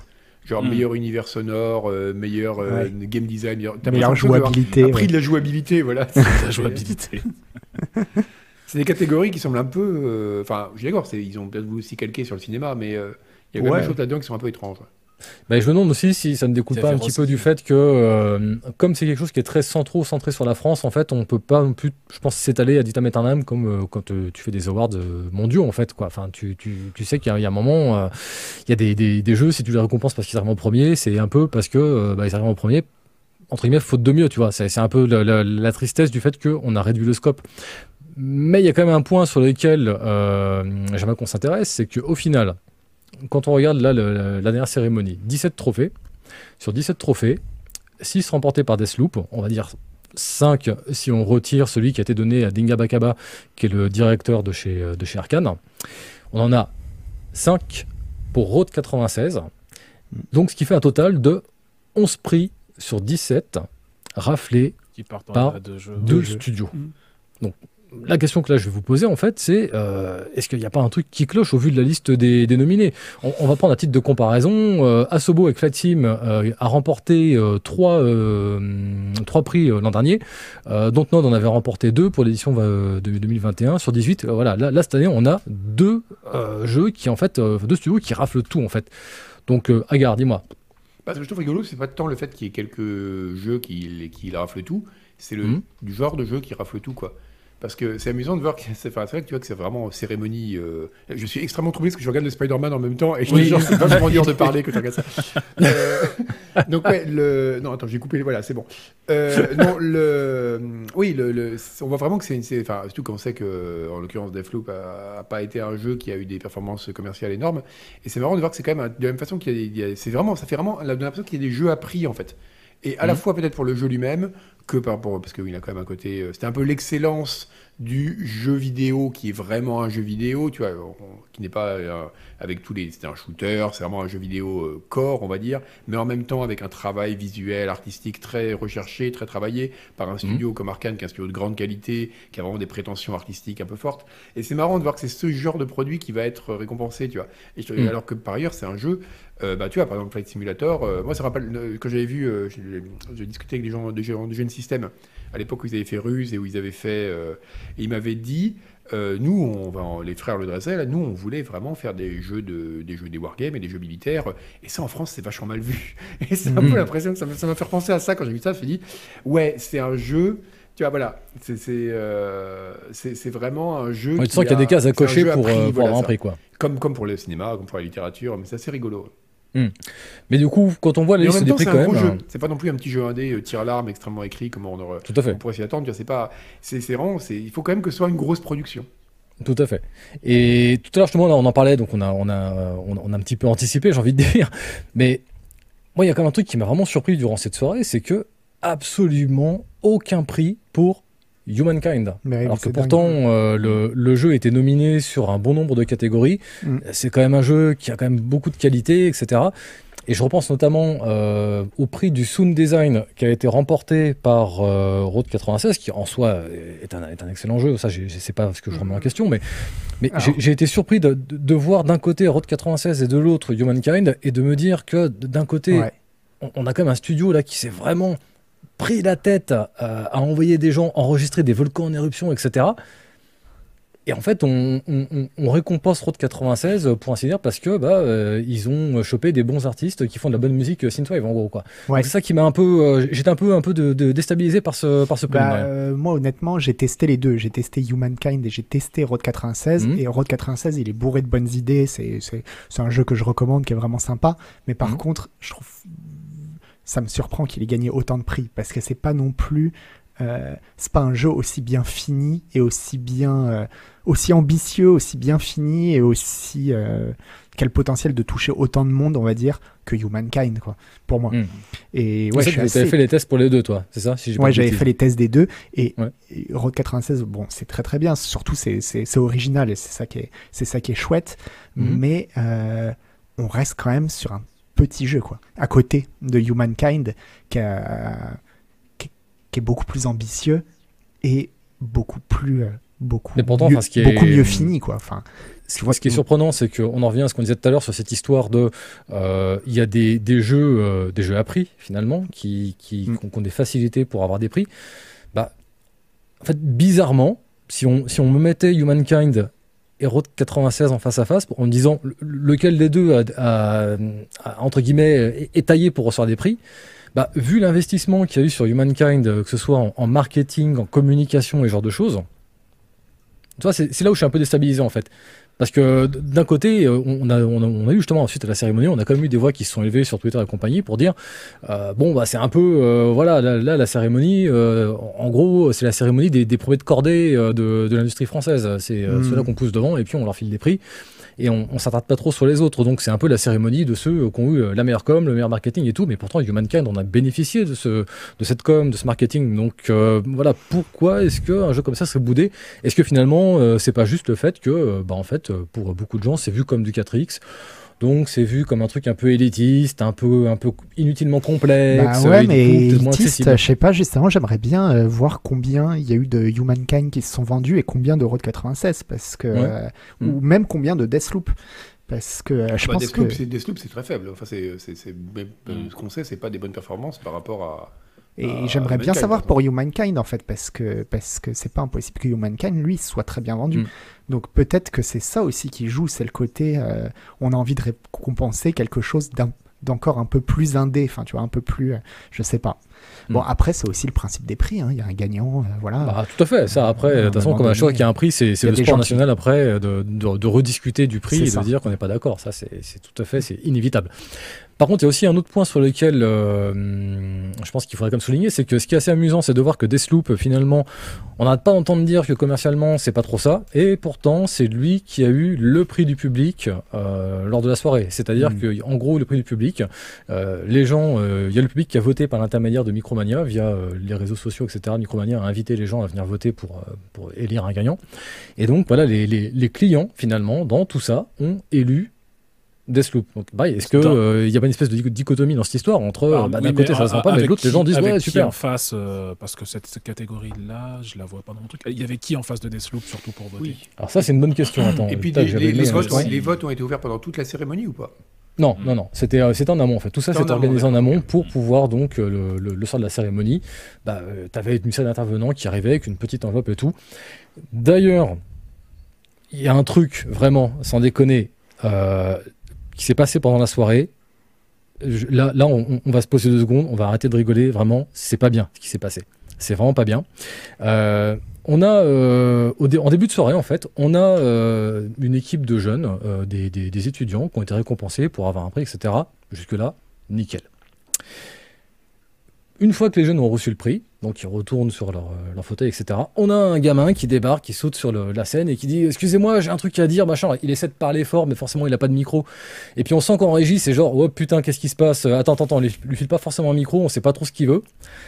Et donc oui, alors, voilà, euh, moi je, en fait j'ai travaillé avec mes amis qui ont reçu le prix, machin, et cetera. On sentait qu'il était, euh, voilà, il était au-dessus de ses pompes, euh, il était, euh, il devait avoir le cœur qui battait à cent à l'heure, et cetera. Il s'en mêlait les pinceaux, il sautait du coq à l'âne, mais en gros quand on commençait un peu à, à recouper les morceaux, on comprenait que c'était quelqu'un qui avait travaillé donc avec l'équipe qui avait remporté le prix, mais qui avait dû quitter manifestement l'équipe pour diverses raisons. Et donc là, il revenait, je crois, de Norvège, un truc comme ça. Et donc, il s'en mêlait les pinceaux. Et oui, c'est moi, je reviens de Norvège, j'ai fait cinq mille kilomètres, j'ai vu les aurores boréales, et cetera. Bon. Et en fait, moi, le truc là, vraiment, que j'ai trouvé absolument euh, hallucinant, c'est et d'une, il se prend un coup de pression par la présentatrice, hein, qui lui sort un truc du style euh, « Manque-toi parce que là, je vais accoucher ». Donc déjà, enfin, excuse-moi, le môme, il a dix-huit ans, il est comme ça en train de trembler et euh, on sent qu'il en a, il en a gros sur la patate. Il a envie de s'exprimer, il a envie de dire au revoir à ses camarades, il est ultra fier d'avoir obtenu un prix avec eux. Putain, c'est pas le moment du foutre la tête sous l'eau, quoi. Mmh. Mais en plus, derrière ça, à deux reprises, je crois, ou trois, je ne vais pas non plus exagérer, je crois que c'est deux reprises, on a eu, euh, je sais plus si c'est des gens qui ont reçu des prix ou qui annonçaient les prix, mais bref, ça c'est pas important, mais bref, des gens de l'industrie qui, au moment de faire leur petit discours, en fait, euh, balancent un scud au gamin, en fait, qui était mmh. dans la salle. Putain quoi, enfin, hey, mm. sans déconner, c'est ça l'image que vous voulez donner en fait, c'est ça l'image que vous voulez renvoyer, enfin, merde quoi. Donc euh, là vraiment, euh, voilà, je, je, je suis très content qu'on qu'on prenne des initiatives, qu'on essaie de faire avancer les choses, d'autant plus que par contre, parallèlement à ça, il y a eu des discours qui étaient super intéressants, je pense à Morgane Falaise et Dinga Bakaba qui ont fait des discours super intéressants sur comment est-ce qu'on pourrait faire un petit peu évoluer cette industrie, parce qu'on en parle, on en parle, on en parle, mais il y a un moment, peut-être falloir aussi que les choses commencent à bouger un peu plus sérieusement, et donc c'est bien de voir qu'il y a des acteurs comme ça qui s'engagent un peu plus, de façon, on va dire, un peu plus frontale. Mmh. Et putain, pour... enfin, si c'est pour faire un pas en avant et avoir deux pas en arrière avec ça derrière, putain, je suis désolé, quoi. Enfin, c'est gênant, c'est gênant. Mais c'est un pince-fesse, c'est un entre-soi fini, ils ont un planning de trucs à dérouler, il y a un truc qui n'est pas prévu, ils font des blagues dessus, enfin, je veux dire, c'est... Tu, tu, tu mets de l'espoir dans les choses dans lesquelles tu ne devrais pas en mettre, Can. C'est possible aussi, non mais c'est possible. Hein. Peut-être que c'est moi qui suis un peu trop idéaliste, peut-être ouais. que, mais voilà. Mais en tout cas, enfin, je veux dire, quand, mais... quand, quand, quand j'ai eu l'ombre sur scène, ouais, au début, bah, comme tout le monde, hein, j'ai eu un, un, un moment de flottement en me disant, attends, mais je suis d'accord avec toi. Qu'est-ce qu'il veut euh... Oui, moi je suis d'accord enfin, sur l'idée que ça renforce, voilà. euh, ça renforce vachement le, le, le côté euh, requin du milieu qui est déjà extrêmement décrié depuis des années alors que rien mmh. ne bouge. Alors que même ceux qui promettent qu'ils vont changer quelque chose, non seulement ne changent rien, mais en plus on découvre après que ce sont les pires dans le domaine euh, à ce niveau-là. Et euh, ouais, voilà. Effectivement, c'est ça, ça, ce genre de petits, de petits événements improvisés qui, qui reflètent ça le, le pire, mmh. je trouve. Mais voilà, mmh. mais c'est un truc qui est organisé. Il y a, il y a, il y a le S N J V et il y a Webedia. Enfin, je veux dire, ouais, mais oui. à quoi, quoi. Voilà, enfin, on sait très bien que de toute façon, pas que pour les Pégases. D'ailleurs, toutes ça, ces cérémonies de, de remise de prix, c'est toujours des trucs de, de petits fours, de tapes sur la cuisse. Euh, et même des... les dénonciations, tu disais, c'est très bien. Mais ils, oui. ont, ils veulent dire, on va pas bouger l'industrie. Mais ça fait partie du jeu. Ils veulent singer ouais. un truc genre César, Oscar, où tu as toujours un intermittent du spectacle qui se met à poil en disant « trop de justice !» Enfin, trop d'injustice plutôt. Et ça fait partie du spectacle. Mais c'est un truc qui est contrôlé. Et du coup, c'est intéressant de voir que là, bah, lui, il y avait un truc qui échappait un peu à ça. Peut-être un mmh. peu quelque chose de l'esprit punk, un peu game jam, d'un gamin qui était juste trop content d'avoir fait un jeu avec ses potes. Et ça, ça n'a pas sa place. Je vais, te dire un truc, je vais te dire un truc, et ça, ça me vient là, donc j'ai oublié complètement, peut-être que le chat s'en rappellera, j'ai oublié complètement le nom de l'acteur à qui, qui avait fait ça. Il y a, pendant une cérémonie des, des Oscars, un acteur qui avait reçu un prix et qui a refusé d'y aller. Et à la place, il avait prévu le truc. À la place, il a fait venir euh, une native américaine d'une réserve qui est venue mmh. récupérer le prix à sa place et qui a non seulement pas pris le prix, mais en plus a, pendant cinq ou dix minutes, hein, vraiment, c'était il y a trente ans à l'époque, euh, je sais pas on, si c'était on dit que c'était Marlon Brando qui a fait ça. Marlon Brando, voilà. Pendant cinq ouais. ou dix minutes, elle a fait un discours sur le traitement des minorités et notamment des natifs américains aux États-Unis et personne ne l'a interrompu. Tout le monde l'a écouté religieusement et elle a reçu une standing ovation. Ça, j'ai l'impression que ça peut pas arriver dans le jeu vidéo, par exemple. Oui, oui. Après, peut-être aussi que ça peut pas encore arriver parce que. Euh, on est voilà, sur les Pégases. Hein, moi, je, oui, oui, là, je pense, j'ai l'impression que, que c'est quand même un truc qui fait semblant. En fait. Enfin, j'ai, ouais, j'ai, j'ai... pareil. Alors peut-être parce que c'est nouveau et tout, mais c'est ça. T'as quand même vraiment l'impression qu'ils ont voulu faire comme. Ouais, comme les Césars. Ouais, et... Vu comme, que c'est voilà. un, oui, vu que c'est, c'est, c'est, c'est très récent les Pégases. Hein. Je vais pas dire de bêtises. Je crois que ça a trois ans. Ouais, je crois, ça euh, je crois que la troisième, c'était la troisième cérémonie. Et, et donc, automatiquement, enfin, voilà, on, on peut pas leur reprocher quelque part d'un autre côté de, de, de, d'essayer de prendre leur marque. Mais alors là, du coup, bah, puisqu'on en parle, j'aimerais faire un petit tour de table. Euh, là, voilà, là, on, là, on est là, tranquillement de nos fauteuils en train de faire les malins. Il y a ça qui va pas, machin. Hein, bon, ok. Demain, euh, voilà, c'est, c'est, c'est à vous de gérer le truc. Qu'est-ce que, qu'est-ce que vous gardez? Qu'est-ce que vous modifiez? Qu'est-ce que vous ajoutez pour essayer de faire euh, peut-être quelque chose un peu, un peu moins pince-fesse, un peu plus authentique, un peu plus euh, réaliste au niveau des prix qui sont distribués? On va commencer par toi, Malware. Qu'est-ce que, voilà, si, si là, tu aurais une idée qui viendrait comme ça, là, comme ça à l'esprit, euh, qu'est-ce que tu aimerais voir euh, changer dans ce genre d'événement? Alors, et là, pareil, je parle des Pégases, mais je pense au Game Awards, je pense à tout ça. Quoi. J'en ai aucune idée parce que justement, moi, j'aime pas ce genre, mais vraiment pas du tout ce genre d'événement. Donc, mmh. euh, quel que soit d'ailleurs le, le domaine, hein, que c'est pas, pas que dans le jeu vidéo. Enfin, c'est vraiment un truc, euh, tout ce qui est cérémonie, remise de prix, et cetera. Donc, euh, non, enfin, je suis désolé, mais, mais vraiment, euh, euh, si moi, euh, on me mettait en charge du truc, je dirais, bah, ma bonne idée, c'est on annule tout, quoi. Si tu reviens, j'annule tout. Ok, et toi, Oni, est-ce que tu aurais euh, des idées? Non, ou un bah, concert, écoute, quoi. Écoute, on fait un euh... concert et puis voilà. Ouais, c'est ça.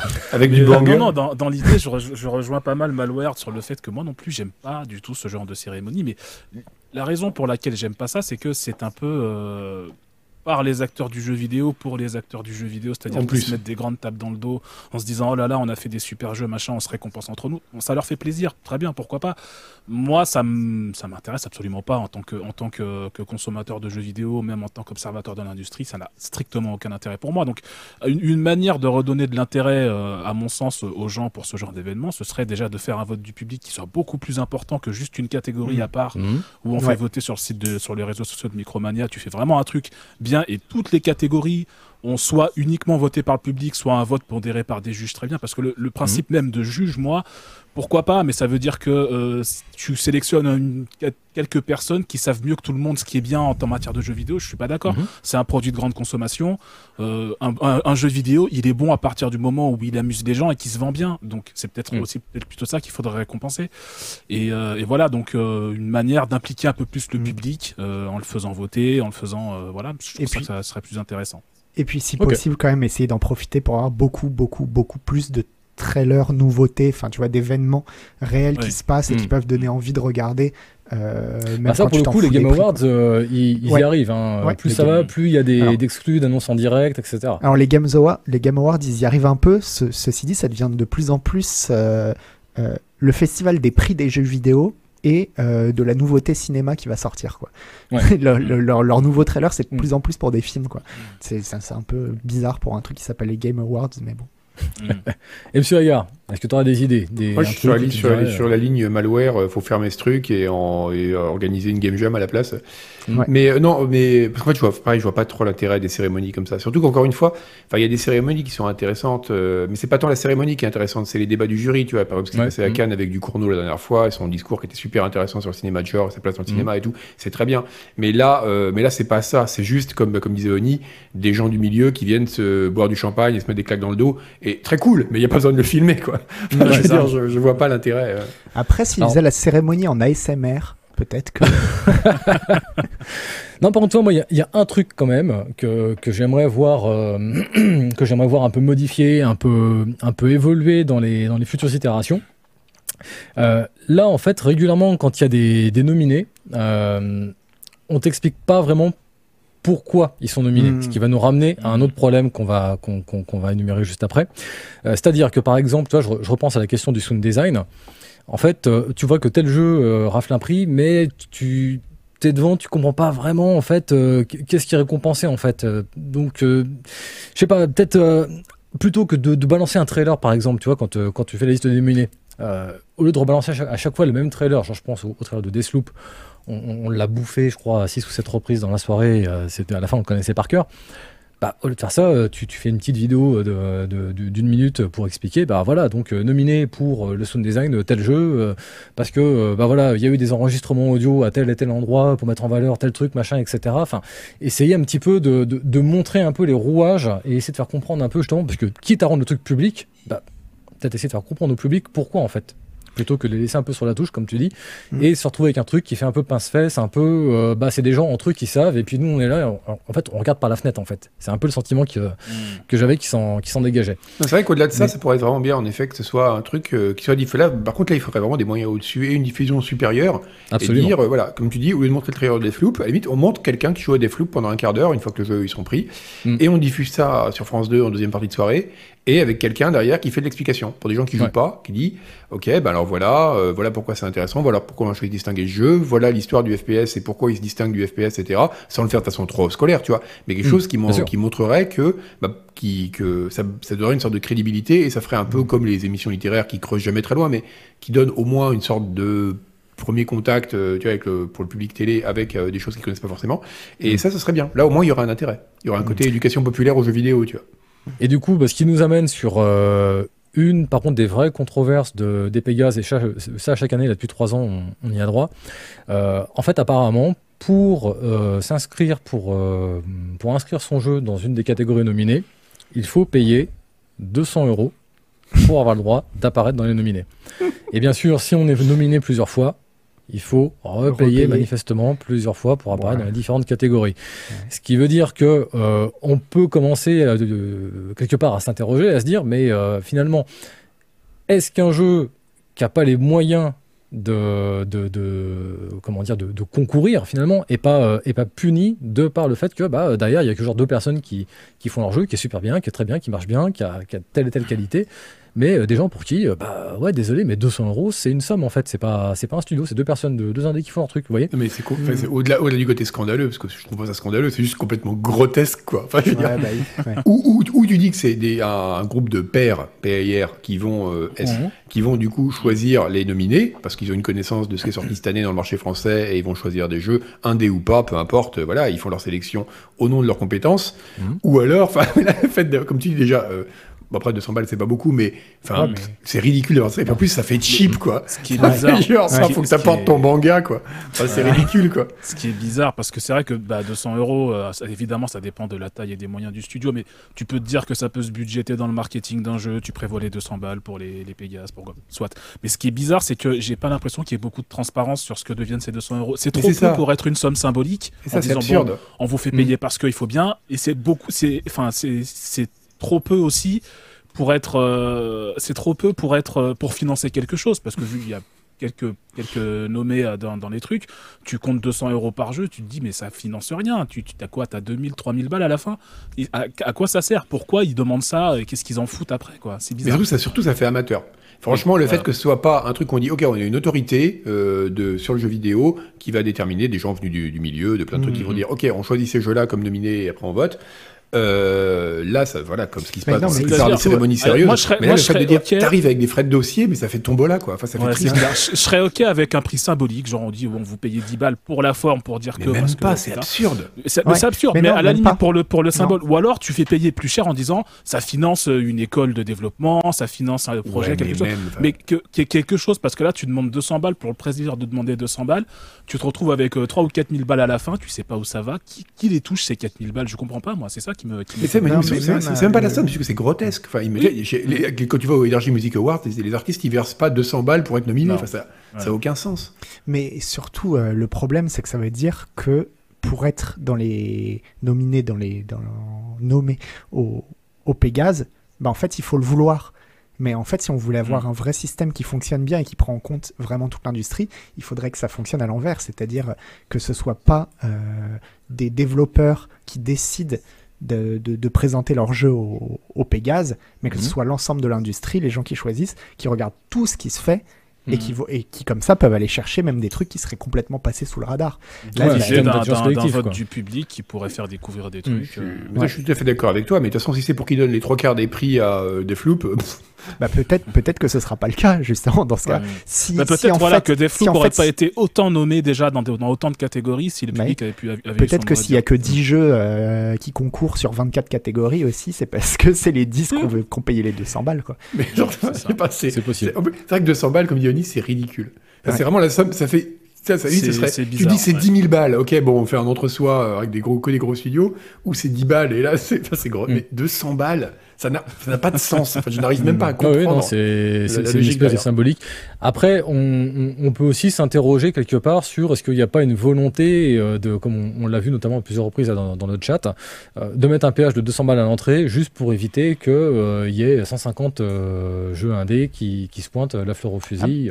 Ah, mais non, et, après, et c'est si juste cent cinquante jeux. Non, c'est juste ouais. derrière, t'as des, t'as des gens qui vont faire curateur, quoi.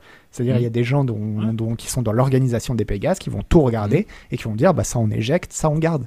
Hein oui, on en revient toujours au même principe, c'est que ça ne devrait pas être aux gens de candidater pour le prix. C'est ça. C'est ça. Mmh. C'est ça. Parce que là, tu récompenses, finalement, tu récompenses pas les jeux vidéo français, tu récompenses les jeux vidéo français qui ont payé la dîme, qui c'est ont ça, bien oui. voulu présenter leur truc, qui ont, enfin, c'est, c'est, c'est beaucoup trop conditionné, quoi. C'est ça. Ouais, ce serait un fait. concours, à la limite, tu dis, bon, il y a un frais de, frais de dossier pour participer, bon, c'est déjà un peu bizarre, mais pourquoi pas. Mais, euh, mais là, le fait d'avoir un, enfin, pour un truc qui veut, qui veut être l'image du jeu vidéo français, qui est financé en partie par le C N C, t'as Roselyne Bachelot et tout, enfin, mmh. d'avoir, d'avoir un dossier, un, des frais de dossier comme ça, c'est, enfin, je comprends pas en fait, vraiment ça m'échappe. Mais, mais moi en vrai je veux vraiment savoir, je vais calculer exactement combien ça rapporte deux cents balles par jeu présenté, mais je, je pense qu'on doit pas être loin des quatre mille. C'est rien à l'échelle d'un truc comme ça. Oui, bah oui, c'est absurde. Qu'est-ce que devient c'est... cette somme ? Je mais en même temps, enfin, moi, ça m'a vraiment donné l'impression pendant la cérémonie qu'il y avait beaucoup de choses qui étaient faites un peu de, de bric et de broc, en fait, dans le sens où euh, on pense à L D L C qui, euh, a priori, a mis des billes euh, dans l'affaire et qui, du coup, a eu euh, son, son spot. Euh, on va dire pour ainsi dire un spot publicitaire en fait hein, où euh, mmh. ils présentaient un peu leur organise, euh, l'organi- l'organisation etc etc c'était euh, voilà c'était il y avait toujours un peu le, le, le sentiment étrange on on sait pas trop si effectivement on est face comme on dit depuis tout à l'heure à une espèce de pince-fesse à un entre-soi de, de gens de l'industrie c'est... ou à un truc qui est ouvert au public parce que d'un côté soit Euh, c'est pas intéressant pour les gens de l'industrie par rapport à la façon dont c'est fait, et cetera. Parce que bah, c'est pas assez, euh, c'est pas assez pointu, c'est pas assez précis, et cetera. Mais de l'autre aussi, bah, le, le, le public peut euh, ne pas, euh, pas être son compte parce que en fait, des fois, euh, ils défacent, comme je disais tout à l'heure, avec des prix. Euh, bah, en fait, pourquoi ils ont gagné le prix en fait, bah, je sais pas. Euh, apparemment, ils ont voté pour eux, mais euh, voilà. Mais je, donc, quelles sont ces qualités, euh, les raisons, on sait pas.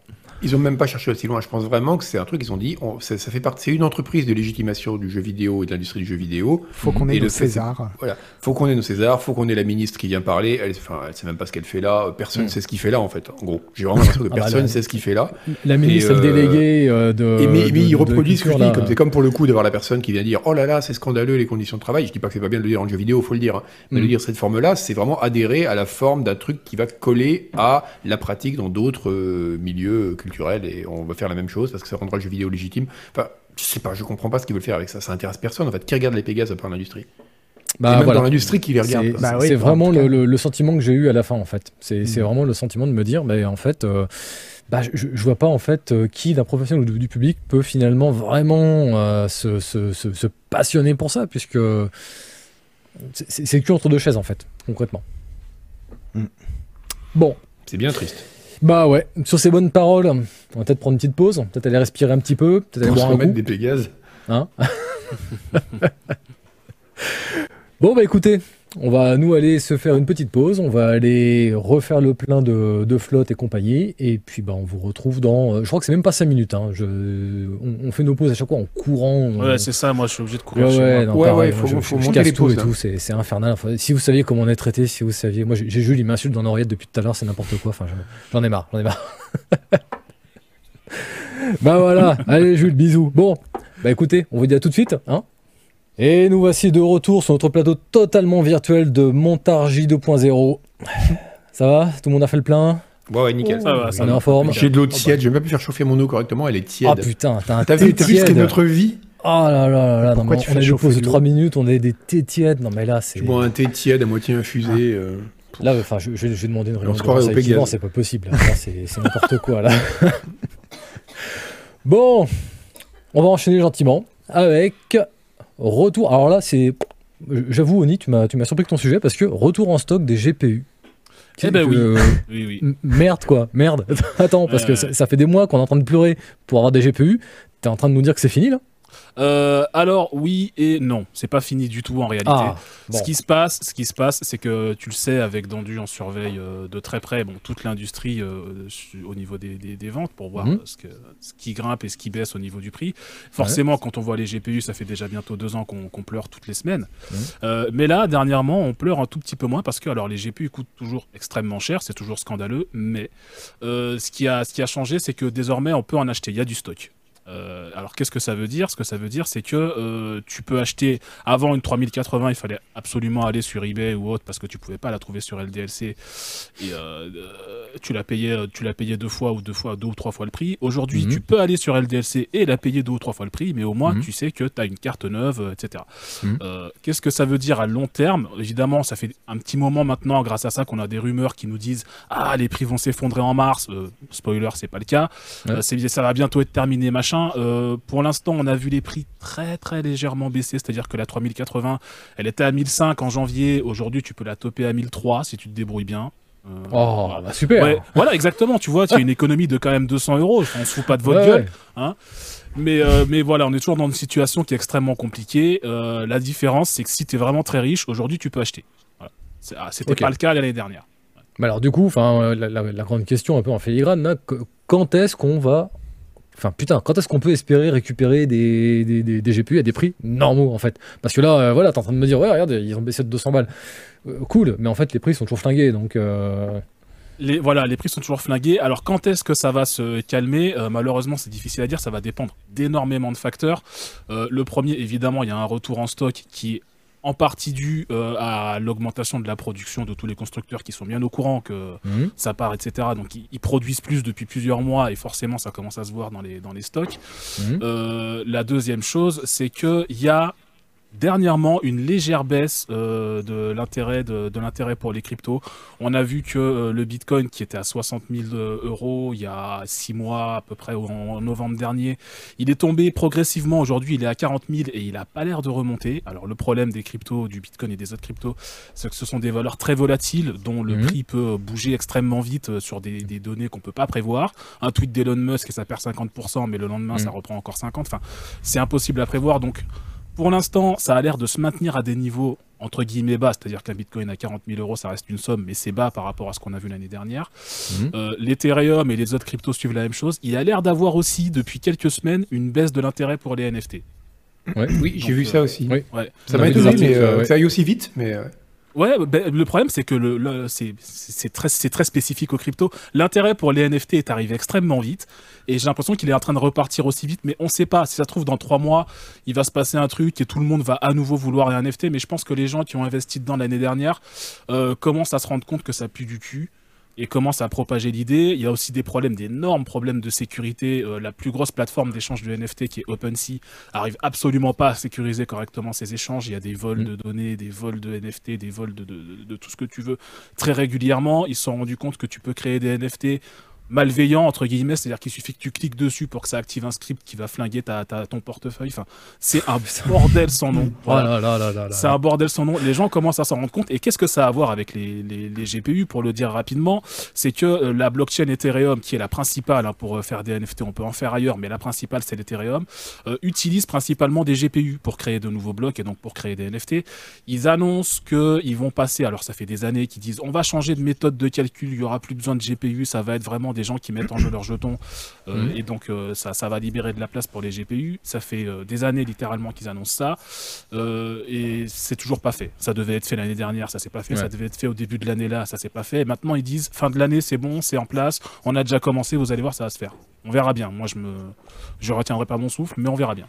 Et j'ai vu en plus que là, il y, y a une nouvelle tendance qui est en train d'apparaître, là, puisqu'on on parle un peu des, des N F T, il y a une nouvelle tendance qui est en train d'apparaître euh, qui est le, le cyber-squatting de, de N F T, c'est-à-dire qu'ils sont en train de vouloir créer des histoires de, d'adresses en point et, E T H là, pour, pour Ethereum, oui. et qu'il y a des tas de, des tas de connards, il n'y a pas d'autre mot, là, qui, qui enregistrent des adresses euh, qui ne leur appartiennent pas, avec des noms de domaine qui ne leur appartiennent pas, en se disant, bah, au moins comme ça, le jour où euh, les ayants droit en auront besoin, bah, peut-être qu'ils me lâcheront le pactole pour avoir la paix, quoi. Mmh. Exactement, mais c'est tout le principe de la blockchain. C'est tout le principe de la blockchain, c'est que c'est décentralisé, ça n'appartient à personne. Et du coup, si t'es le premier à réclamer la paternité d'un truc sur la blockchain, eh ben, c'est à toi et personne ne peut ouais. t'en empêcher. Et ben, c'est ce qui est en train de se passer avec ce, ce, ce genre d'histoire du cybersquatting. J'ai vu effectivement pas mal de noms de domaines assez connus qui ont été pris déjà. Quelqu'un mmh. a pris, a pris France point E T H. Tu peux prendre, si tu veux prendre Macron point E T H, s'il est dispo, ben, vas-y, fais-toi plaisir. C'est possible. C'est ça qui est génial avec la blockchain, c'est que personne vérifie et personne t'empêche de faire ce que tu veux. Donc, euh, ouais. Ah, c'est un, un grand Far West. Ouais. Alors du coup, pour en revenir un peu à nos histoires de, de G P U, là, euh, bon, en gros, si j'ai bien compris, euh, pour la génération actuelle, en fait, faut pas, faut pas espérer grand-chose en termes de prix, euh, peut-être plutôt attendre la prochaine, quoi. Alors, c'est voilà, c'est un peu le problème. Là, les prix, on les a vus comment ça, on l'a vu comment ça baissait un peu. Est-ce qu'ils vont continuer et que, et que d'ici l'été, on va pouvoir espérer avoir des trois mille quatre-vingts en prix normal? mmh. C'est difficile à dire, peut-être. Dans l'absolu, je vais pas te mentir, c'est possible que ça arrive. C'est euh, le, le problème, c'est que la demande est encore extrêmement forte. Donc même si les stocks reviennent, il y a encore beaucoup de gens qui en veulent et beaucoup de gens qui ne veulent pas forcément payer très cher. Donc mmh. ça va prendre un peu de temps. Euh, maintenant, la question de est-ce qu'il faut euh, attendre la génération d'après ? Et la pro le, le, le, le corollaire à ça, c'est est-ce que le problème sera réglé quand la génération d'après va arriver? euh, A M D, euh, A M D, pardon, Nvidia a déjà commencé à communiquer sur sa prochaine génération le, mmh. de G P U qui s'appellera Lovelace, je crois, donc les R T X quatre mille. Euh, ils annoncent déjà que oui, on va avoir des meilleurs perfs, des meilleurs tout ça, euh, et cetera. Leur, leur but, c'est de dire euh, bon, bah attendez, euh, on va sortir des super cartes, euh, vous allez les acheter, euh, mmh. claquez pas tous vos sous maintenant. Euh, Pour, juste pour répondre à ça, euh, le, le, le fait est que les R T X trois mille, et ça euh, on l'a vu dans tous nos tests, c'est une excellente génération de cartes, il y a vraiment un bond de performance qui est assez impressionnant euh, par rapport aux R T X deux mille. Mmh. Et euh, moi ce que j'ai envie de dire, c'est que si vous arrivez dans les mois qui viennent à trouver une R T X trois mille neuve euh, proche de son prix euh, officiel, foncez quoi, attendez pas forcément les quatre mille parce que elles seront pas forcément mauvaises, mais euh, premièrement, j'attendrai pas un bond de performance aussi impressionnant. C'est rarement le cas sur deux générations de suite d'avoir des bonds de performance aussi forts que ce que les R T X trois mille ont fait. Mmh. Et euh, deuxièmement, euh, moi ma mère elle m'a toujours dit euh, un tien vaut mieux que deux tu l'auras. Si tu peux avoir une R T X trois mille à bon prix maintenant, fonce. Tu sais pas si tu auras une R T X quatre mille à, à un bon prix dans, dans six mois, un an. Donc euh, mmh. voilà, moi je ne serais pas trop d'avis forcément d'attendre. Attendons de voir déjà ce que les cartes vont être, ce qu'elles vont donner. Mmh. Mais si vous trouvez une R T X trois mille à un bon prix maintenant, n'hésitez pas. C'est pourquoi la prochaine gêne, non euh, En général, ils les annoncent à, à l'été et ils les lancent à la rentrée. Les R T X trois mille, ça avait été ça. Les okay. premières sont arrivées en septembre-octobre. Ouais, donc, donc là, ouais, j'attendrai les, les quatre mille vers octobre, a priori, si tout va bien, hein, okay. s'ils ne repoussent pas le truc. Ok, et j'imagine que de toute façon, quand euh, la nouvelle génération va arriver, on risque aussi de, de toucher plus facilement des trois mille... Euh... Euh, à des prix euh, corrects. C'est alors ça, c'est la grande interrogation. Non, en général, effectivement, quand une nouvelle génération sort, euh, les gens revendent leurs anciennes cartes mmh. et euh, vont acheter de nouvelles. Là, le problème, c'est que si ce problème de pénurie et de prix qui explose n'est pas réglé quand les quatre mille sortent, c'est mmh. pas forcément un bon plan de revendre sa carte. En tout cas, pas de la revendre à un prix cassé. Tu vas essayer plutôt de la vendre. Euh, bah, si tu as mmh. eu ta R T X, R T X, pardon, ta R T X trois mille quatre-vingts, je vais y arriver à euh, mille cinq cents balles. T'as pas forcément envie de la revendre cinq cents euros euh, deux ans plus tard, tu vois. Tu, ouais. tu te dis, ouais, soit je la garde, soit je la revends, mais je la revends mille cinq parce que c'est ce qu'elle se vend encore sur eBay, par exemple. Donc c'est un peu compliqué aussi. Il y a juste une recommandation moi, que je donnerais par rapport à ça, c'est que, quoi qu'il arrive, si vous êtes au courant qu'un G P U a servi à miner et qu'un scalper s'en débarrasse parce que soit il arrête, soit il renouvelle son parc, euh, soit et cetera, enfin qu'un mineur s'en débarrasse pour ça, achetez pas ce genre de carte euh, parce que vous aurez peut-être de la chance, peut-être que ça va marcher et que vous aurez une trois mille quatre-vingts que vous aurez payé vraiment pas cher. Et euh, elle, elle sera fatiguée, mais vous le verrez mmh. pas.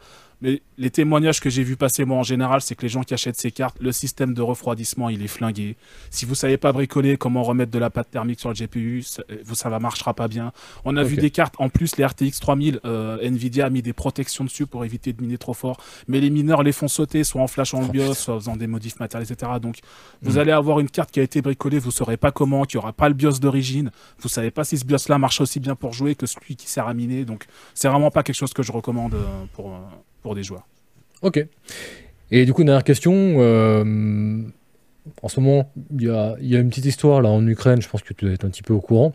Ah, qu'est-ce qui se passe? Est-ce que ça risque pas de foutre euh, finalement de, le boxon ça dans cette histoire? Parce que bah. il commence à faire l'histoire d'embargo, de machin, de trucs. Est-ce que indirectement, on va pas se retrouver avec des prix qui vont de nouveau exploser de par le fait qu'on a des embargos et compagnie? Alors, euh, à, à ce niveau-là, je suis pas forcément pas. En ce qui concerne les G P U, typiquement, je sais pas si, je pense pas que l'Ukraine ou même que le, le, le, le conflit ait un impact direct sur, euh, le, sur ce genre de choses. Ça peut, hein, dans l'absolu, on ne sait pas en fait quelle direction va prendre le conflit.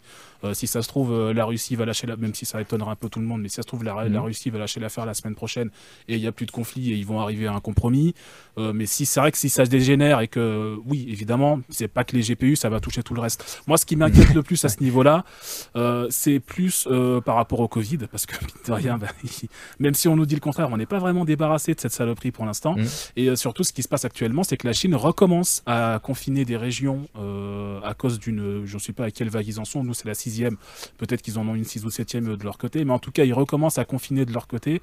Et du coup, on risque de repartir dans un cycle de bah, les usines ferment parce qu'il faut que ouais. les travailleurs soient en sécurité et donc moins de production, donc encore une fois moins de stock. Ça, c'est un peu l'inconnu, on ne sait pas quelle direction ça va prendre, mais euh, c'est plus quelque chose qui m'inquiète que le conflit ukrainien pour le coup. Ok. Et ce qui du coup m'offre une transition, mais alors absolument parfaite, pour me tourner vers toi, monsieur Malware. Puisque là, t'es parti nous dénicher un petit peu là, cette histoire de bundle itch point io pour l'Ukraine. Alors explique-moi à quoi ça sert, parce que je ne comprends pas tout là. Oui, bah c'est une fois de plus un bundle. Bon, c'est pas la première fois que itch point io en font. Ils en avaient déjà fait un pour, euh, pour Black Lives Matter, mmh. si je me souviens bien. Euh, je sais plus ce qu'il y avait eu d'autres, mais bon, voilà, régulièrement, euh, quand il y a des, comme ça des grandes, grandes causes, euh, ils font des, des bundles. Ils en ont fait un pour donc, les gamins trans au Texas aussi, je crois. Mmh, c'est ça, ouais. Temps, ouais. aussi, ouais. Ouais. Et euh, donc ça vous coûtera dix dollars minimum, vous pouvez mettre plus si vous voulez, et pour dix dollars vous, avez, vous allez avoir accès à environ mille jeux indépendants, euh, dont certains euh, qui, sont, qui, qui sont très connus, dont d'autres qui sont vraiment pas connus du tout, hein. Il y a vraiment à boire et à manger, on va mmh. dire, dans le bundle. Et euh, les, les profits en fait sont reversés à part égale entre l'International Medical Corps. Alors je sais pas, je pense pas que ce soit Médecins Sans Frontières, mmh. mais c'est un truc un petit peu dans le, dans le même genre, c'est-à-dire c'est des, des professionnels de la santé, des médecins, des chirurgiens, et cetera, qui se déplacent en fait dans les zones de conflit pour venir en aide à tout le monde. Mmh. Euh, voilà, sans, sans distinction, euh, simplement ils viennent offrir leur service de, de, de médecin. Et puis ça va aussi à moitié à Voices of Children, qui est une association ou une O N G mmh. qui s'occupe de, de, des enfants euh, victimes de guerre, en leur proposant des soins à la fois médicaux mais aussi des soins psychologiques pour les aider à, à, à, à dépasser le, le traumatisme. Et, euh, ouais, et donc là, on, voilà, on est vraiment ce... sur un truc purement, purement legit là, hein. C'est parce qu'en ce moment il y, y a beaucoup beaucoup d'arnaques aux dons et tout là, qui sont en train de... Ah oui oui, voilà, itch point io donc, vous euh... pouvez y aller, bon itch point io ils en sont pas à leur premier bundle, ouais, et ouais. Euh, et il n'y a jamais eu, enfin ça se passe bien. Mmh. Après ce, bon par contre le, le... effectivement, c'est régulièrement une inquiétude. Hein. Quand vous donnez à une œuvre euh, caritative, il faut quand même essayer de se renseigner avant sur, euh, bon, déjà, est-ce que c'est sérieux? Et puis, où vont les profits? Je sais qu'il y a des sites qui font ça, en fait. Enfin, il y a, deux, il y a des O N G qui sont spécialisées dans le fait, justement, de, de, de scruter les autres et de regarder comment sont utilisés les dons pour pouvoir euh, euh, bah vous conseiller, en fait, mm. euh, selon ce que vous voulez faire. Donc voilà, je vous conseille vraiment d'aller, si vraiment vous êtes flippé, bon, allez, allez faire un tour et renseignez-vous. Mais bon, les... les, les... les bundles itch point io, il n'y a pas de problème, hein. C'est vraiment, c'est un, un truc énorme. Et donc, pour, pour euh, s'offrir ce bundle, là, il reste euh, plus que quelques heures, hein, une dizaine d'heures. Après, ce sera mmh. terminé et ils ont déjà réussi à lever en tout euh, à peu près six millions de dollars. Donc, ils vont être euh, reversés à ces deux, ces deux organisations. Ah, c'est quand même une, une belle somme.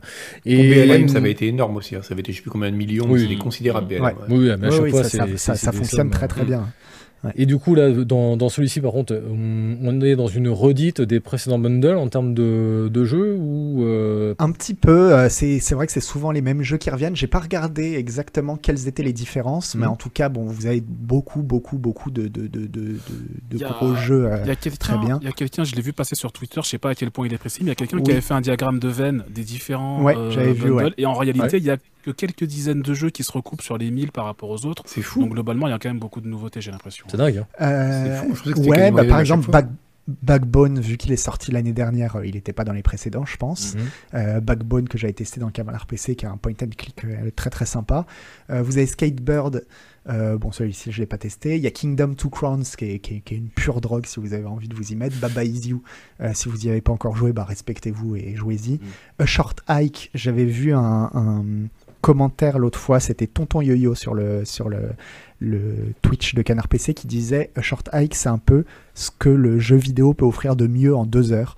Et c'est exactement ça. Mmh. Donc, euh, jouer à Short Hike. Il y a Nightcall, tiens, bah, en jeu français, ah, il est bien. Euh, qui, qui, qui offre un, un, un polar tout à fait sympa. Céleste, évidemment, Bury Me My Love, Cooksurf Delicious deux, si vous avez envie en plus de, de jouer à plusieurs. Minit, moi, Minit, justement, j'avais pu y jouer grâce au précédent bundle. Et. Euh, Et bon, qu'est-ce que c'est bien, Minit. Euh, vous avez les Midnight Scenes, dont j'arrête pas de parler dans les cabinets de curiosité. Il y a Hélène Ripley qui a fait un, un stream aussi où elle joue aux Midnight Scenes. Donc elle a regardé ça. Il y a Gladiabots de J F X, mmh. euh, qui est peut-être dans le chat. Il y a plein de super trucs. Ouais, c'est normal. Ouais, il y a vraiment plein de trucs. Truc, ouais. Je conseille aussi dans les trucs que moi que j'avais déjà conseillé, que je reconseille, il y a Kids. Je sais plus, je me rappelle plus comment s'appelle le, le, le, la personne qui a fait Kids, mais Kids, c'est presque plus une œuvre d'art contemporain qu'un jeu vidéo, et c'est trop bien. Vraiment, faut absolument jouer, jouer à Kids, ça va vous prendre vingt minutes. Et puis euh, un jeu sur lequel j'avais passé pas mal d'heures aussi euh, dernièrement, que j'ai présenté dans le cabinet de curiosité, c'est Safe Cracking Simulator.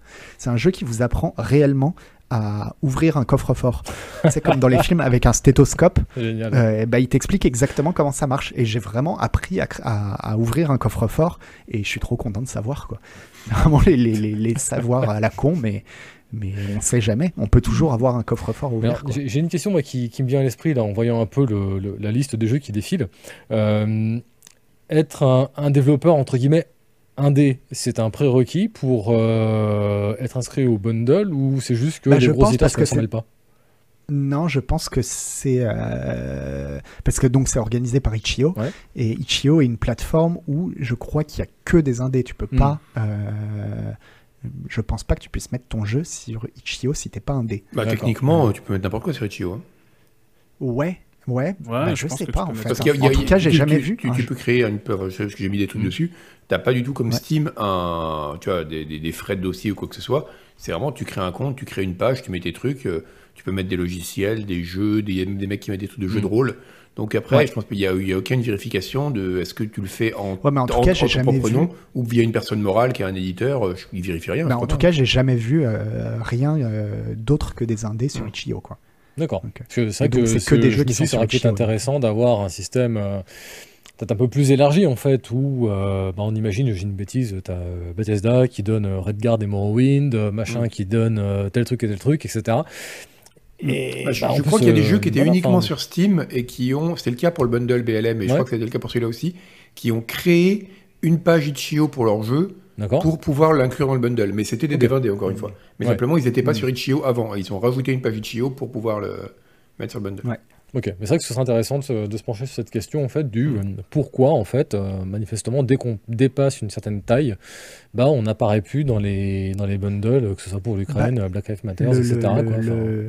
Enfin, oh, même... Dans le chat, ils disent que pour être itch point io, en fait, le truc, déjà, c'est qu'il faut que ce soit... Il n'y a pas de D R M sur oui. itch point io. Mmh. Donc, euh, ça peut refroidir les gros éditeurs. Euh... Quoique techniquement, il peut y avoir des D R M sur itch point io, je pense que tu peux mettre n'importe quoi dans ton code, donc itch point io n'en rajoutera pas, mmh. mais si toi tu as un système de sécurité qui inclut dans ton code, je pense pas qu'il y ait... Il faudrait que je regarde les, les termes d'utilisation d'itch point io, je sais pas s'ils interdisent de mettre euh, de la sécurité anti-copie dans ton... Tu vois, mmh. si tu as des niveaux, enfin pas des niveaux, ce serait compliqué parce qu'ils coûtent cher, mais tu vois, en gros, si tu as un gros truc dans ton... qui protège... Euh... Je sais pas si itch point io, le... pour principe, qu'il ne doit pas y avoir de D R M, tu vois, ils n'ont pas fait une politique comme Google Games... Euh... Mais du coup, ça veut dire que mais... quand tu payes le bundle, là en fait, euh, t'as pas ouais. genre une espèce de clé magique qui va te donner accès à plein de trucs sur Steam ou un truc comme ça. C'est tout se passe ah, sur itch point io. La, la précédente, si ouais. tu pouvais tout transférer sur Steam. Okay. Là, euh, j'ai acheté celui-ci, j'ai pas vu le truc. Non, ils l'ont dit. Pour le ils ont, ils ont dit le contraire. Ça, je l'ai acheté. Il y a okay. un gros message qui dit vous n'aurez, vous ne pouvez pas redeem sur Steam. C'est que sur itch point io. Okay. Ouais, c'est que sur itch point io. Voilà. Et c'est vrai qu'autrefois ils l'avaient fait. Euh... Je sais pas pourquoi. Mm. Ouais, je sais pas non plus. Mais euh...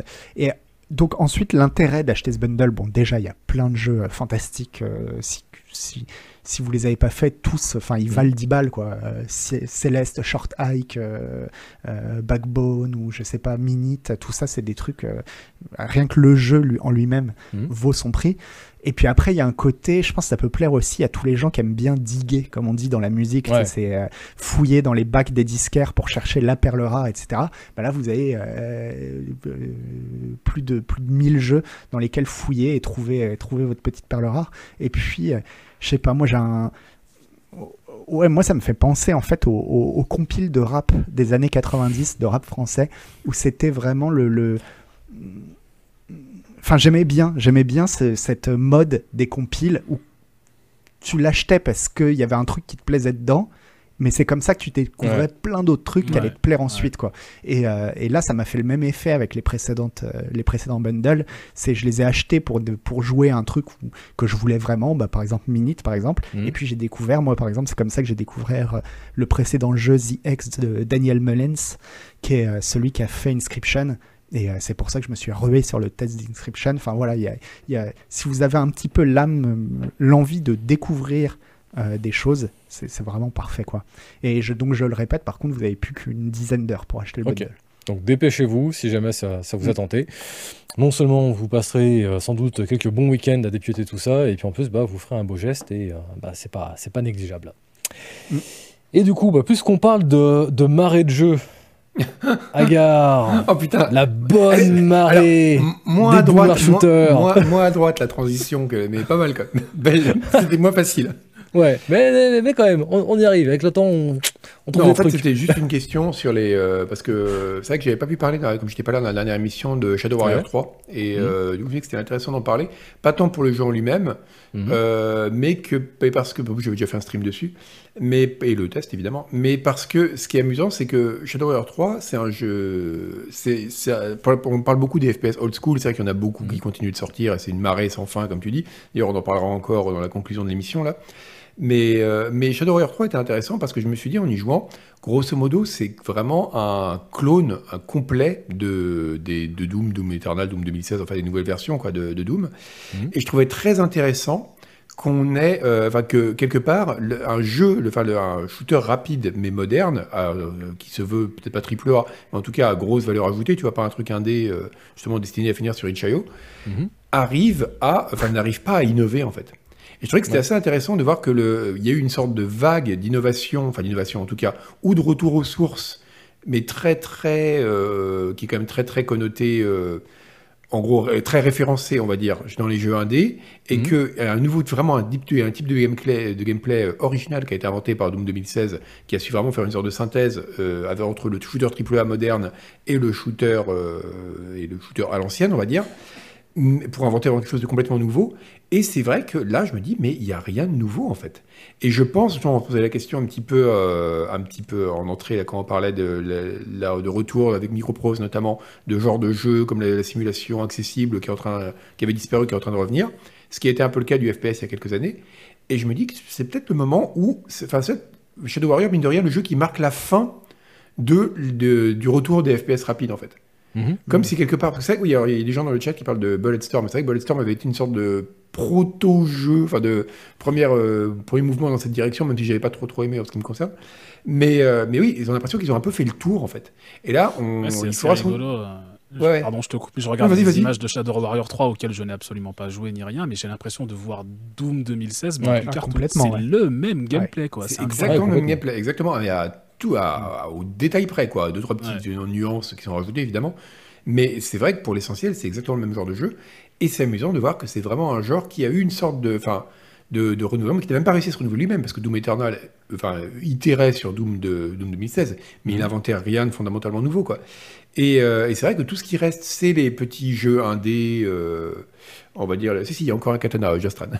Euh, tous les petits jeux, les petits jeux indés, euh, bah, qu'on, qu'on a que, enfin, les, les shooters, les boomer shooters, euh, comme ceux qui sont dans le, de, encore continuent à défendre trois D Realms euh, dans la, dans ces, dans ces conventions et dans ces, dans ces émissions, et cetera. Mais ça va pas. Mais j'ai l'impression vraiment qu'on arrive à un moment où, bah, en tout cas, les gros ont cessé d'innover là-dessus. Mmh. Et euh, parce que quelque part, Shadow Warrior, c'est une licence mine de rien qui avait pas mal innové.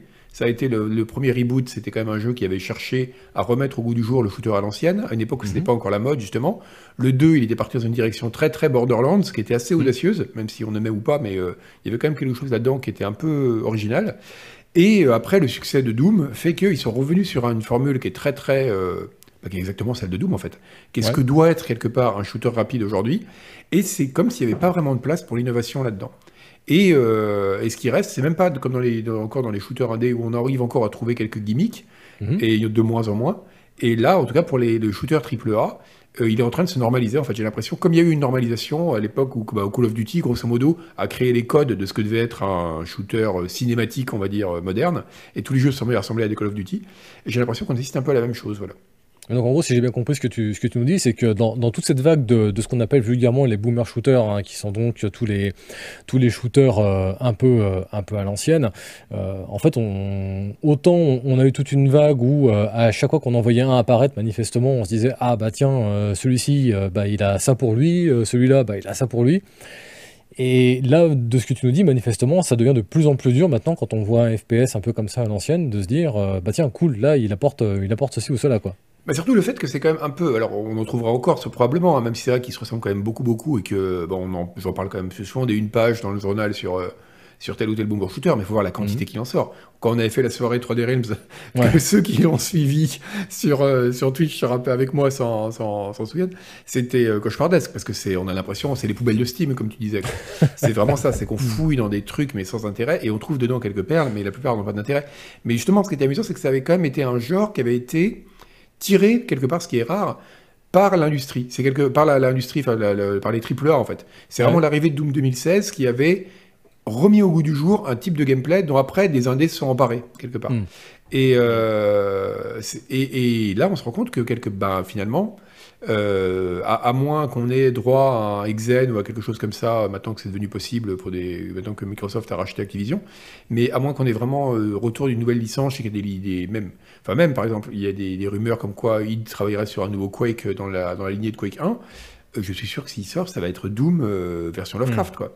Ouais. Et, euh, et du coup, j'ai, j'ai l'impression que ça devient difficile, pour le, en tout cas pour les triple A, de, d'innover là-dessus.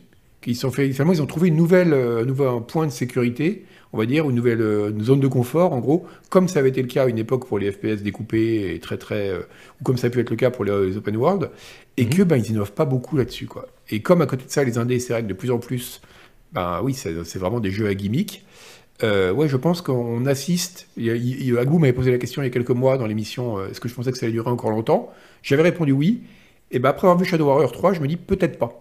D'accord. Parce que peut-être que justement, euh, bah, on se rend compte que... On a vite fait le tour. On a, ouais, et quelque part, les, si les gros ont fait le tour, et vu que c'est quand même, mine de rien, les gros qui avaient lancé ça, euh, est-ce que, et vu que les indés quand même commencent un petit peu à tourner à vide, il faut le reconnaître, euh, une fois qu'on a fait un pseudo Exen, un pseudo Blood, un pseudo, bah, on a tout fait, quoi. Ouais. Et euh, Dusk, enfin, on fait pas un Dusk tous les jours, quoi. Et même Dusk, quelque part, serait dur d'en refaire un maintenant. Donc du coup, qu'est-ce qui... Euh, ouais, il, va, il restera peut-être pas forcément de... de beaucoup d'espace, en fait, pour faire des jeux intéressants là-dedans. Je pense que en fait, peu, je me demande si dans, dans les portes de sortie qu'on a pour, pour le genre, en tout cas, est-ce qu'effectivement il n'y aurait pas le, le milieu des développeurs indés ou tu sais un peu, euh, un peu mid-tier. Là, je vois le, le trailer depuis tout à l'heure qui passe à deux jeux de trois D Realms dont j'ai, j'ai complètement oublié. Iron Maiden. Iron Maiden. Ah, mais, euh, ah non, Medieval, ouais. Tu, tu, tu sens que sous couvert de faire un truc à l'ancienne avec justement un moteur qui, enfin, ça n'a vraiment pas demandé grand chose pour, pour tourner, bah ça te laisse justement de la, de la puissance de calcul pour t'éclater dans les niveaux que tu fais, pour faire des, des décors un peu démentiels, et cetera. Est-ce que pour toi, il n'y aura pas une porte de sortie dans cette direction finalement ? Je sais pas, parce que franchement, ça a déjà été beaucoup, beaucoup exploré, quoi. Et ouais. tout ce que fait New, New Blood, par exemple, enfin, euh, ils ont édité, c'est devenu le Devolver du, du shooter indé. Ils mmh. ont édité des tonnes et des tonnes et des tonnes et des tonnes de trucs qui, euh, alors qu'ils sont euh, pour certains intéressants, mais qui, c'est vrai, euh, enfin, plus le temps passe, puis je me dis, qu'est-ce qu'ils vont pouvoir faire de nouveau ? Et là, ça fait longtemps, je, je fais une veille sur ces trucs-là, et là, ça fait longtemps, à part le jeu dont on va parler donc en conclusion, là, euh, que j'en avais pas vu un, qui, où je me disais vraiment, ah oui, là, il y a quelque chose qui n'est pas juste un jeu de plus, quoi. Ouais. Alors que, bah. Bah, tu te rappelles, tes rédac chefs, il y a encore quelques mois, j'en faisais un ou deux par mois, quoi. Parce qu'il y avait vraiment beaucoup d'originalité. Mais là, j'ai l'impression qu'ils ont un peu fait le tour, quelque part. Mais après, enfin, c'est vrai que c'est, c'est on a une, une industrie mine de rien qui est quand même très euh, très cyclique dans dans, oui. dans son fonctionnement, avec tout le principe du copycat, c'est-à-dire que euh, t'en as un qui débarque avec une bonne idée. On se souvient par exemple Hotline Miami quand euh, quand le jeu a cartonné. Mm. Bon bah derrière, euh, ben, je, je, on, on testait des trucs des fois qui avaient ni queue ni tête parce que bah, tout le monde voulait faire pareil en fait quoi. Genre je pense à, mm. je crois que c'était Bloodbath, euh, Kafka, un truc comme ça. Mm. qui était en plus a priori développé par deux adolescents qui avaient réussi à le vendre malgré tout sur Steam, donc ce qui soulevait la question du travail des mineurs dans le jeu vidéo, enfin bref, c'était n'importe quoi. Mais c'est vrai que du coup, bah, là, ce qu'on peut aussi imaginer, d'une certaine façon, c'est que bah, peut-être qu'on est arrivé au bout de, de, du, du, du chemin, que ça va euh, gentiment disparaître, et puis ça se trouve, dans cinq ans, dans dix ans, on a quelqu'un qui va débarquer en disant hey, « Eh, souvenez-vous de Knock'em » et puis bah, on va en oui. bouffer pendant deux trois ans, et puis voilà. il y aura un nouveau cycle où il y aura peut-être même des jeux dans dix ans qui voudront se réapproprier Doom deux mille seize en réinventant ouais. des choses, et ils feront un nouveau jeu dans cette direction. Mm. Mais euh, c'est pour ça que je pense que c'est vraiment intéressant de le mettre en parallèle avec ce qui se passe actuellement avec Microprose, qui est en train de réinventer plein de genres, pareil, qui avaient disparu. Et ça ne m'étonnerait pas que le, le côté simulation un peu light soit, euh, qui était aussi un genre euh, roi des années quatre-vingt-dix qui avait disparu, en mm. revienne un peu euh, de façon plus importante bientôt. Ouais. Ok. Bon, bah écoutez, on a bien parlé, on a la bouche bien sèche. Donc histoire de se détendre un petit peu, on va faire un petit quiz. Jingle. Hmm.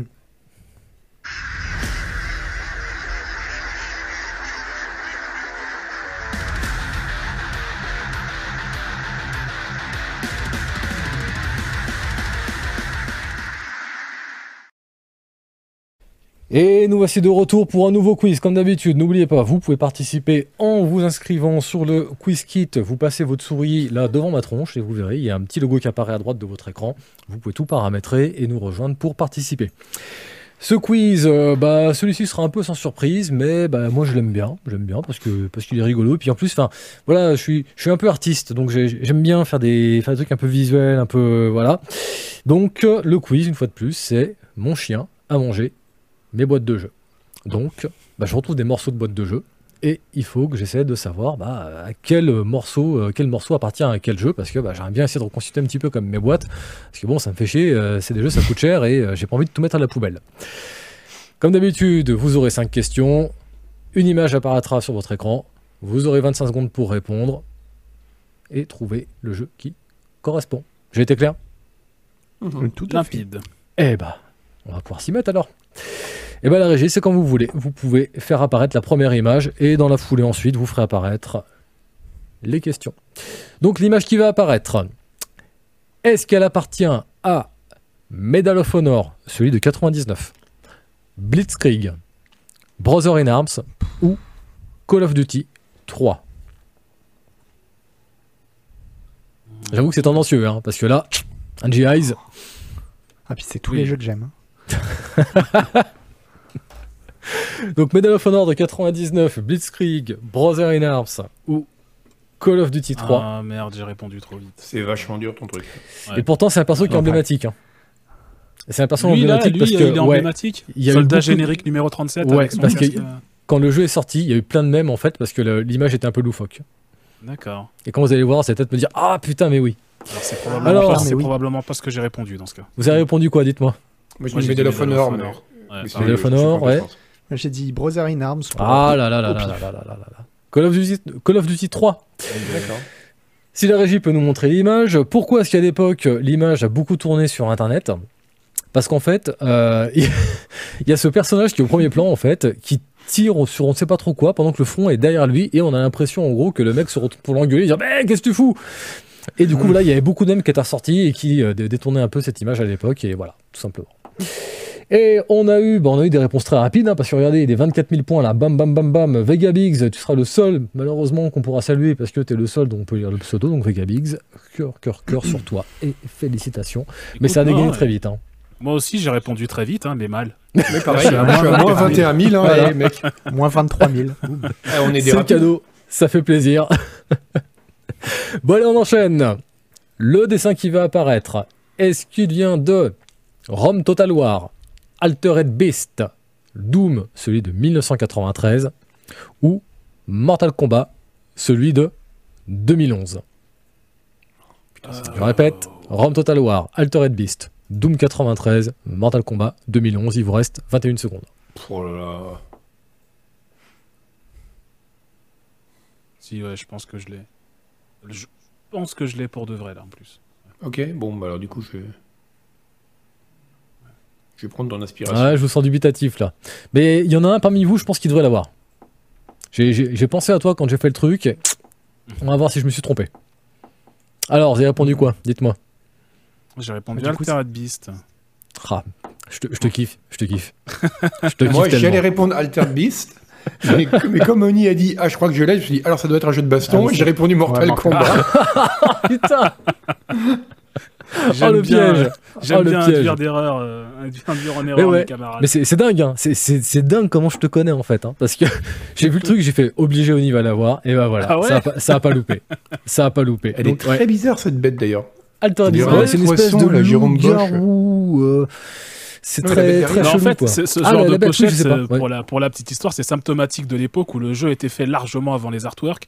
Ouais. Donc la personne devait dessiner ce qu'on lui disait euh, sans avoir jamais vu ce que ça ressemblait en, en jeu. Donc euh, ça donnait ça. Et typiquement, la pochette de Megaman sur Net, c'est un peu le problème. On lui dit, ouais, c'est un robot qui tire sur des... Et le mec a dessiné un type en combinaison dégueulasse avec un flingue. Il fait, mais c'est pas du tout ça. Ouais, tu, tu sens vraiment là que ça résume le jeu et qu'un mec qui a dû s'entendre dire, euh, bah là en fait, il y a des loups-garous et des mecs musclés. C'est ça, exactement. Bon, bah, on va faire un loup-garou baraqué, puis voilà. bon, bah, euh, voilà. Parce que pour ceux qui n'ont pas joué au, au jeu à l'époque, hein, donc le, le délire, c'était que c'était une espèce de, de beat'em all, en fait, hein, tout, tout con. Mm. Mais en fait, tu récupérais un bonus régulièrement qui faisait muscler ton perso, en fait. Et mm. quand tu le, t'arrivais à le muscler à fond, parce que quand tu, tu, tu te faisais toucher, tu perdais un niveau de, de, de, de badassitude, entre guillemets. Ouais. Là, de, mm. voilà. Et donc, si t'arrivais à monter ton perso au maximum, bah là, tu devenais euh, loup-garou, et alors là, t'avais tous tes pouvoirs spéciaux, et t'éclatais tout le monde à l'écran. Il faut préciser que loup-garou, c'est que dans le niveau un, la transformation changeait en fonction du niveau. C'est vrai, mais oui. Et la plus stylée, c'était au niveau deux ou trois, où tu devenais un dragon, et c'était ma préférée. Mais je me demande en fait si c'est pas ce qu'on voit dans le fond en fait, là, genre l'espèce de gargouille qui vole là, ça se trouve ah, c'est l'espèce de dragon dont j'ai parlé. Ça se trouve c'est les transformations qu'on voit là. Mm. Alors le classement ça donne quoi? On a Jayon qui est en premier, dis donc, quarante-sept mille points. D'ailleurs on a Kiraloop et on a euh, Moldouk. Eh ben, Mouktouk, pardon, mon écran, il va vraiment falloir que j'en rachète un parce que là il est en train de me lâcher, c'est, c'est terrible. Je, je vois flou sur mon écran. Non, tiens, non, c'est, la, c'est, la, c'est la prise B C, ça c'est normal. Ça n'a rien à voir avec l'écran, c'est l'âge. Bon allez, on va enchaîner. Est-ce qu'on pourra avoir le prochain dessin s'il vous plaît? Le dessin que vous allez voir, est-ce que c'est un morceau de Disco Elysium, Deathloop, No One Lives Forever ou trois D Sex Villa? Une fois, quoi, c'est quoi? Bah, excuse-moi, je sais pas, je dis des choses, voilà.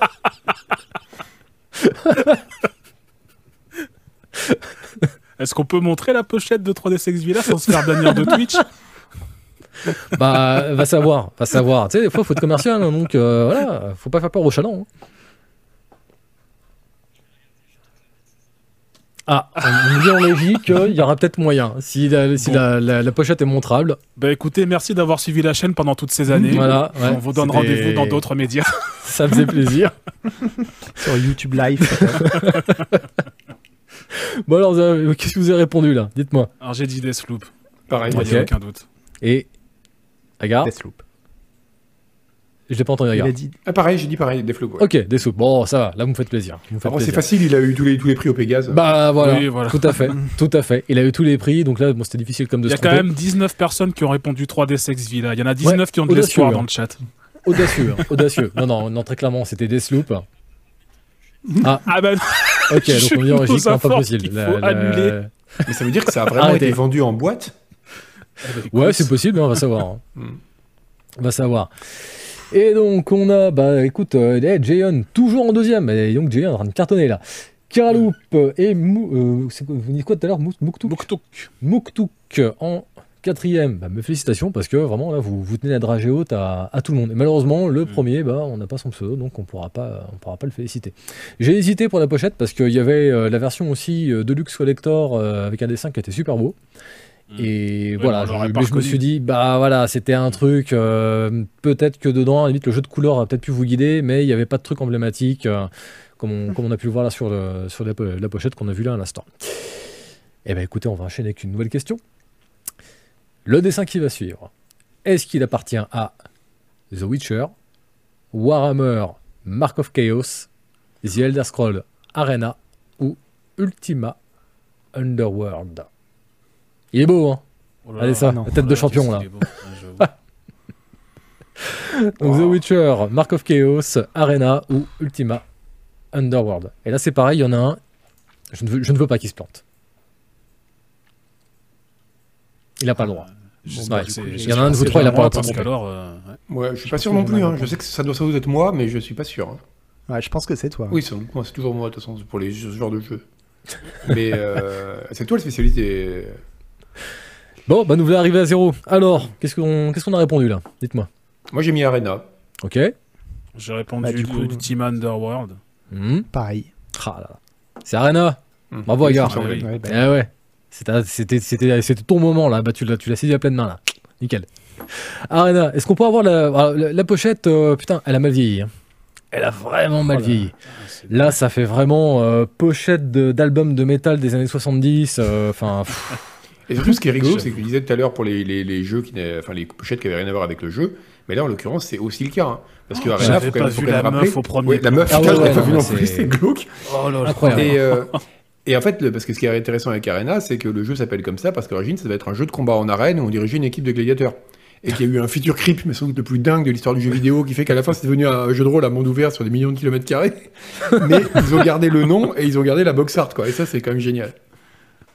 Et ainsi est né Star Citizen. Ouais, comme quoi. Ça, hein. Mais ouais, ouais, non, c'est vrai que la, la, la pochette, putain, enfin. Ouais, c'est dur. Hein. Ouais. Ouais. Merde, quoi. Enfin, mais bon, écoutez, on va pas refaire l'histoire. Hein. Moi, j'ai, j'ai, moi, j'aime bien le, le mec à, à gauche, quand même. Il a une tête, ouais. il est, le mec, ouais, le mec, tu vois, mais... les, les, le mec, il est chevalier, mais il aurait voulu être expert comptable. Ah, ouais, c'est ça. Je sens qu'il n'est pas trop à sa place, il n'est pas à l'aise dans son armure. C'est là. Ça, ouais. Il dit, ouais, je suis là, mais en fait, moi, ce que j'aimais vraiment, ouais. c'était les tableaux de compte et tout. On m'a forcé. Alors, ce classement. Eh ben, Karaloop qui est en train de se hisser en première position, suivi de Muktuk. Derrière, on a, euh, c'est Djik, c'est ça Djik, Djik. Et Yanis Ola. Eh ben, c'est en train de se resserrer au niveau du classement, hein, parce que là, la prochaine question. Tout, tout peut basculer. Et ben Régis, s'il vous plaît, dernier dessin. Le morceau de dessin qu'on va voir, est-ce qu'il appartient à EverQuest, Ultima Online, Zelda, Breath of the Wild ou The Bard's, Ta- The Bard's Tale? Et là, encore une fois, il y en a un, il n'a pas le droit de se tromper. Bah, si. Parce que oui, je pense à vous, mine de rien. Quand je fais les trucs, ouais, je me dis à chaque fois, ah, quand même, faut au moins qu'il y en ait un qui a son petit quart d'heure de gloire, là, là, là. Et on essaye, euh, voilà. C'est gentil, ça veut dire qu'il y a, il y a au moins une question où on se plante pas, déjà. Donc, euh, moi, j'apprécie le, j'apprécie voilà. les gestes. Donc, mm. vous devez tous avoir au moins un point, entre guillemets. le, le point symbolique. Allez, plus que deux secondes. Et on arrive à zéro. Alors, qu'est-ce qu'on a répondu, là? Dites-moi. Moi, j'ai dit Zelda. Okay. Pareil. Ok. Eh ben non, c'était évidemment... Bah oui, c'était Zelda. Bah évidemment. Oui, évidemment que c'était Zelda. Breath of the Wild, c'était le côté droit de l'image avec la pointe de l'épée de Zelda qui dépasse, hein, parce que c'est, c'est, c'est Zelda l'héroïne du jeu, bien sûr. Tout à fait, qui donne son nom au jeu. Le... Ouais. Mais il est beau cet artwork quand même, hein. Je trouve qu'il est... Ah bah oui, ouais, oui, clair. Ouais. J'ai vraiment senti le petit moment où Malware était pas bien quand Anix c'était l'épée de Zelda. Vraiment, simplement... non, vraiment, un moment, était... un moment je me suis dit là. Non. Moi j'apprécie ouais. encore plus que personne ne l'ait corrigé. Mm. non, non, mais ouais, j'ai eu une demi-seconde où je me suis dit, il est premier degré. Et... bah ouais, non mais écoute, bon, ce classement, qu'est-ce que ça donne alors? Qui a remporté la Dacia?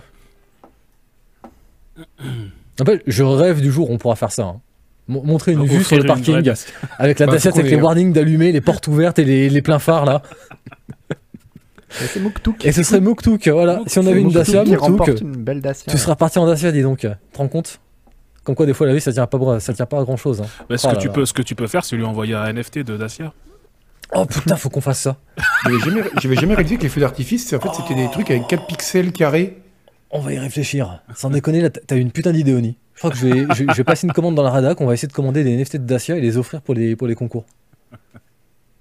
On, on va y réfléchir. On va y réfléchir. Là, c'est, c'est encore trop frais, c'est encore trop, c'est trop rapide, comme on dit. Mais voilà, je vais, je vais déclencher une étude de faisabilité. Bon, bah, en tout cas, merci de m'avoir accompagné dans ce petit jeu. J'espère que ça vous a plu. Et puis, bah, on va enchaîner avec euh, un petit débriefing, un petit peu de.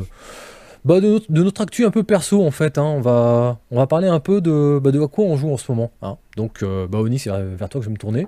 Oni, oui. À quoi tu joues en ce moment? euh, Écoute, j'ai découvert un petit jeu indé euh, sur Steam qui s'appelle Rock Tower. Alors euh, comme son nom l'indique un petit peu, c'est un mélange de Tower Defense et de roguelike. Alors c'est marrant parce que moi j'aime beaucoup les roguelikes, mais d'habitude je joue absolument pas au Tower Defense. J'en ai pas du tout. Mmh. Mais euh, là j'avais envie d'un, j'avais envie d'un petit jeu, euh, d'un petit jeu euh, tranquille après le bouclage pour vraiment me, me, me débrancher le cerveau. Et entre mes recherches sur Steam et sur YouTube, je suis tombé là-dessus. J'ai vu un type qui jouait à ça, je dis tiens ça a l'air rigolo. Et euh, bah voilà, le, la vidéo montre, hein, c'est du Tower Defense, tout ce qu'il y a de plus classique. Euh, le mmh. petit twist, c'est qu'en fait tu découvres découvres la map au fur et à mesure. Après chaque vague, tu dois cliquer pour découvrir une partie de la map euh, à, sur une sortie euh, précise. Et après, entre mm-hmm. chaque tour, tu peux débloquer une amélioration pour tes armes, donc soit de nouvelles armes, soit des armes plus puissantes, ce genre de choses. Et, euh, et tu joues à ton tower defense, donc tu regardes le tour, tu regardes tes trucs euh, détruire les, les, les petits monstres, c'est rigolo. Et c'est assez sympa parce que tu commences avec des petites arbalètes au début euh, qui font pas très mal, mais les ennemis mm-hmm. sont pas forts, donc ça passe. Et au bout d'un moment, tu débloques des, des mortiers, tu débloques des mines antipersonnelles, tu débloques des avions qui tirent sur le stage pour toi. Ah oui, tu débloques, ouais, tu débloques des canons à particules, des trucs comme ça. Et euh, je sais pas si la, le trailer va le montrer, mais tu peux littéralement te créer un putain de feu d'artifice où ça pète dans tous les sens et c'est hyper satisfaisant à regarder. Et, et voilà, et ça me plaît. J'ai essayé de trouver en fait. Euh, Ouais, ouais, le niveau s'agrandit. Au bout d'un moment, t'as un niveau qui est gigantesque parce que tu dois à chaque fois, tu vois, ça commence comme ça, sur ouais. un petit carré, et tu dois cliquer au fur et à mesure pour découvrir entre chaque tour. Et tu te retrouves au bout d'un moment avec une map gigantesque et des mortiers qui tirent de partout. Tu vois, des, tu vois même plus les chemins parce que tu vois des flammes dans tous les sens. C'est assez rigolo. euh, c'est un bon défouloir à ce niveau-là. J'ai essayé de trouver qui l'avait fait parce que c'est un tout petit studio, visiblement. Il y a le nom du mec dans le titre du, du, du jeu. Quand tu tapes son nom dans Google, tu trouves rien. Donc je sais pas qui a fait ça exactement, mais euh, voilà, c'est un. Très très bon de défouloir. C'est pas un jeu facile, même si ça, ça, c'est assez satisfaisant à regarder, mais c'est un jeu assez difficile au début parce qu'il faut comprendre. Il mmh. n'y a pas vraiment de tuto, donc il faut que tu comprennes toi-même comment fonctionnent les armes, ce qu'elles font, euh, quel type de dégâts il faut faire sur quel type d'ennemi. Mais une fois que tu le comprends, c'est un vrai plaisir. Ok. Ça fait envie, c'est mignon. Bah ouais, en tout cas, ouais, ça, ça... en fait, il y, y a un côté un peu euh, cookie clicker, mais avec, euh, avec des armes, quoi, en fait. Enfin, ouais, c'est ça, on est, on est à la limite de l'idle game, mais euh, avec un, une petite dimension stratégique euh, qui est sympa. Mmh. Ok. Monsieur Agar, eh ben, puisqu'on parlait des boomer shooters tout à l'heure... En fait, j'ai choisi ce jeu-là parce qu'à l'origine, tu me l'avais mis pour les jeux dont, dont on voulait parler dans la bah ouais, je t'avais dit, non, vaudrait, vaudrait mieux parler de, de Tiny Combat Arena parce que c'est plus intéressant. Donc du coup, je voulais quand même parler de Kingdom of the Dead, donc, euh, donc le voilà là. Mm. Et ben, c'est le boomer shooter euh, intéressant de ce mois-ci, comme quoi le, la source ne tarit pas encore bah complètement. Ouais. Qui est vraiment chouette parce qu'il a une direction artistique qui est extrêmement réussie mmh. et, un, et notamment une ambiance sonore, on dirait pas comme ça parce que forcément le premier truc qu'on voit c'est euh, le côté noir et blanc très très mmh. très très, très ouais, stylisé. On vient de voir un type se faire empaler. Euh... Ouais, mmh. voilà, bonne ambiance. Mais, euh, mais en fait c'est le, le, l'ambiance sonore est également extrêmement réussie. Bon là c'est l'intro donc forcément c'est un peu... on voit pas grand chose mais après tu vas vous verrez que voilà, le, ça c'est le gameplay et c'est vraiment vraiment euh, c'est vraiment très chouette. Il y a vraiment ce côté euh, bah, Obradine un peu quoi dans le dans le dans le trait qui marche particulièrement bien avec un gameplay qui repose pas mal sur les headshots, sur la mobilité et tout qui est assez chouette et surtout l'ambiance sonore et l'ambiance en général est vraiment très très réussie avec des musiques complètement enfin très très étranges également.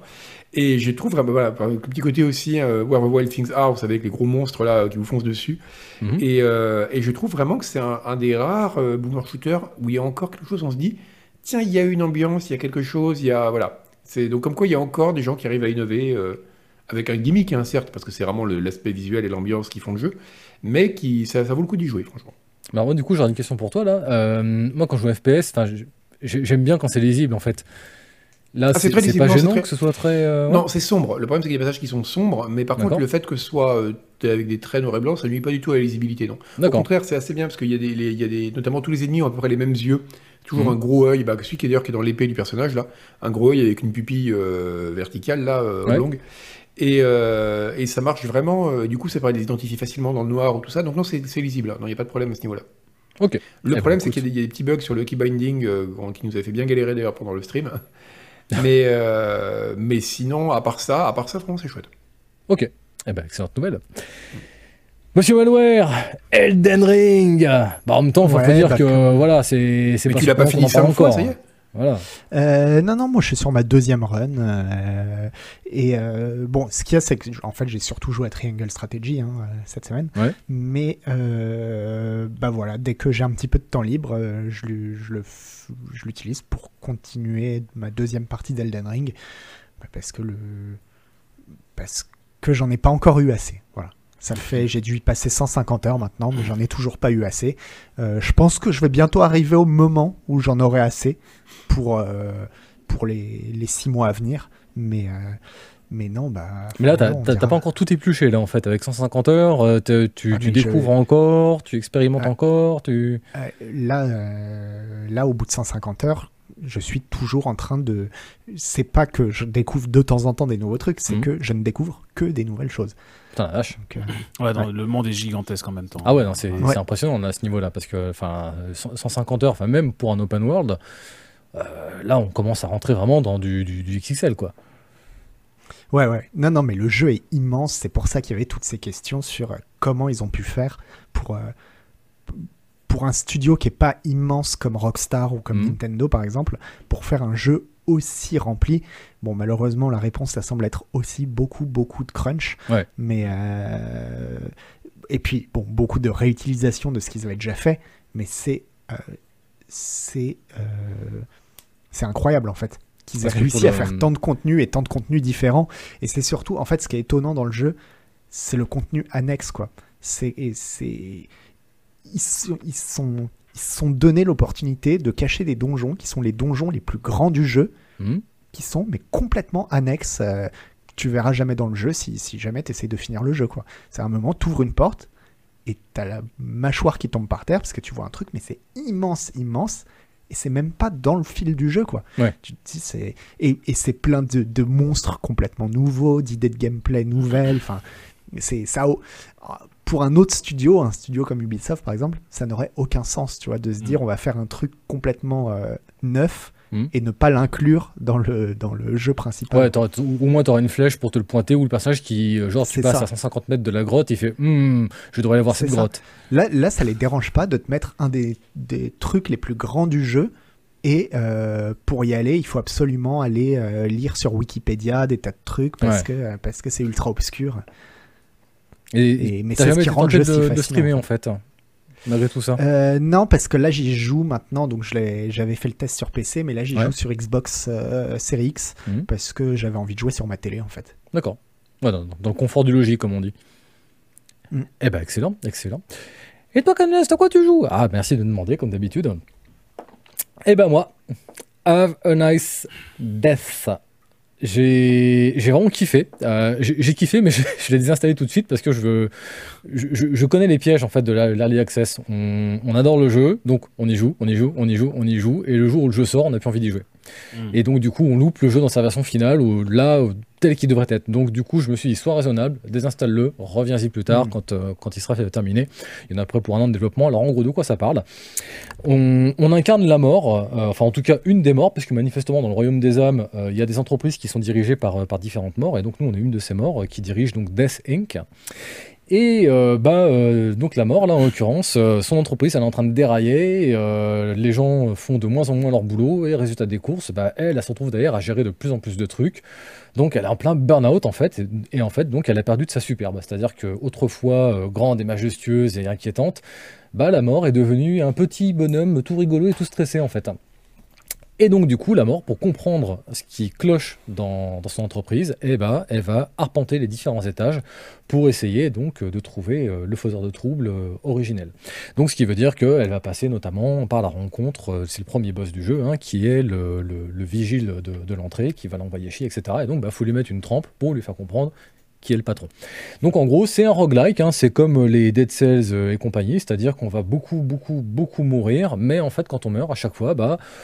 on a toujours un petit quelque chose en plus qu'on arrive à mettre de côté. Donc là, en l'occurrence, on a des points qui permettent au fur et à mesure d'acheter différentes, euh, différents bonus. Euh, donc du genre, euh, permettre de faire en sorte que telle arme fasse plus de dégâts, des machins comme ça. Et donc ce qui fait que bah, forcément, par la force des choses, on va devenir de plus en plus puissant. Donc on va aller de plus en plus loin. Et ce qui autrefois était un vrai challenge, bah, d'un coup, à force de bonus et compagnie qu'on va accumuler, ça va devenir un peu plus, un peu plus sympathique. Le seul petit bémol pour l'instant qui, qui m'inquiète un petit peu, c'est, tu vois, justement, on en parlait tout à l'heure du noir et blanc avec euh, Kingdom of the Dead. Euh, là, pareil, le jeu est entièrement en noir et blanc. C'est pas tant que c'est pas lisible, mais j'ai trouvé ça un peu tristou. Il y a des passages, justement, où ils s'amusent à donner une couleur dominante, genre, par exemple, du rouge dominant euh, dans, dans le fond. Il n'empêche que tout reste en nuance de gris, mais voilà, il y a ce, ce rouge qui éclaire un peu la zone et qui, du coup, donne un peu un sentiment de variété. Là, ce qui est un peu dommage, c'est que bon, d'un côté, on, on passe d'une décharge grise à euh, des bureaux qui sont gris, et cetera. Donc, on n'a pas toujours l'impression d'avancer dans le jeu, quoi. Mais j'ai quand même bon espoir parce que très régulièrement, à côté des, des assets dans les niveaux et tout, ils sont amusés à mettre des panneaux euh, work in progress. Donc, je pense qu'il y a beaucoup de choses qui vont, modifier, qui vont être modifiées. Et de toute Mais façon, euh, le jeu doit sortir dans un an, donc on a le temps. pour les couleurs, parce que là je vois le trailer, c'est vrai que pour les couleurs très sombres, dans un sens, la D A me rappelle un peu euh, Hollow Knight, qui était déjà oui. un jeu très, dé, très déprimant sur divers aspects, euh, tout, tout excellent qu'il soit.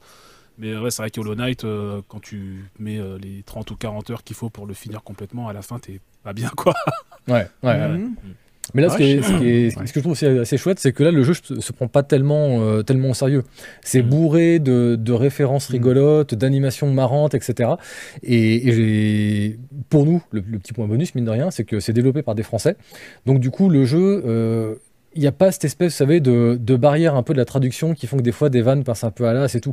Donc là, les, on, on, on sent que quand il y a de la vanne, quand il y a de l'argot qui tombe et tout, on sent que c'est naturel en fait. C'est pas, c'est pas forcé mmh. ou c'est pas imbriqué maladroitement. Mmh. Donc ce qui fait que, bah voilà, il y, y a ce petit parcours qu'on, qu'on fait là en suivant le, donc, le, la mort dans son entreprise à, tout, à tous les étages et euh, qui, qui fait que c'est, c'est assez agréable au final, quoi. Donc voilà, ça c'était mon petit jeu du moment. Eh ben écoutez, merci à tous les trois. Il commence à se faire tard. En plus, euh, là, il y a le reveal d'Harry Potter qui. Les gens ne sont pas partis regarder le reveal d'Harry Potter. Vite, je suis très il va falloir. Euh, bah ouais, mais comme quoi, tu vois, on est plus intéressant qu'Harry Potter, dis donc. Ah. C'est, c'est fou. Hein. Non, c'est fou. On devrait mettre ça sur la couverture du mag. Bah ouais, bah ouais, plus intéressant qu'Harry Potter. Bon, en tout cas, merci à tous les trois de m'avoir accompagné ce soir. Comme d'habitude, c'était fantastique, vraiment. Je vous kiffe, c'était, c'était génial et vivement qu'on remette ça. Un petit rappel, un petit rappel, oui, parce que je vois comme d'habitude, on a plein de choses. Donc déjà, bah, merci à la commu encore une fois. Hein. Merci pour tous ces abos, merci d'être là, merci d'être avec nous, vraiment ça nous fait super plaisir. On vous rappelle qu'on a un Discord, un Twitter, un forum sur lequel vous pouvez interagir avec la communauté, parfois avec nous. Le podcast de cette émission sera disponible lundi à vingt heures sur Spotify, Deezer, Google Podcast, Apple Podcast, bref, quasiment partout. On vous rappelle surtout encore une fois, on a Ulule qui va être mis en place en partenariat avec quatre autres médias qui va bientôt démarrer, donc n'hésitez pas à aller vous inscrire sur la page Ulule, le printemps, euh, là, le printemps des médias indépendants, voilà, je ne voulais pas écorcher le, le nom, pour être informé du lancement de cette opération qui vous permettra bah, notamment d'obtenir des abonnements à tarifs préférentiels pour les quatre en simultané. Ce replay sera disponible lundi prochain sur YouTube, et, eh ben, écoute, euh, tiens, Oni, je vais me tourner vers toi, le mot de la fin. Euh, euh, babouche. Babouche, et ben voilà. Très bon bah, mot. Babouche, babouche à ah, tous bon et à toutes. Ouais. Et en régie, est-ce qu'on peut me dire à qui est-ce qu'on raid ? Eh ben, on va raider Bagara Jones. Donc, eh ben, vous direz bien babouche de notre bar à Bagara Jones. Et puis, on se dit à la prochaine. Merci. Et ben, babouche. À la prochaine, babouche. Salut, babouche.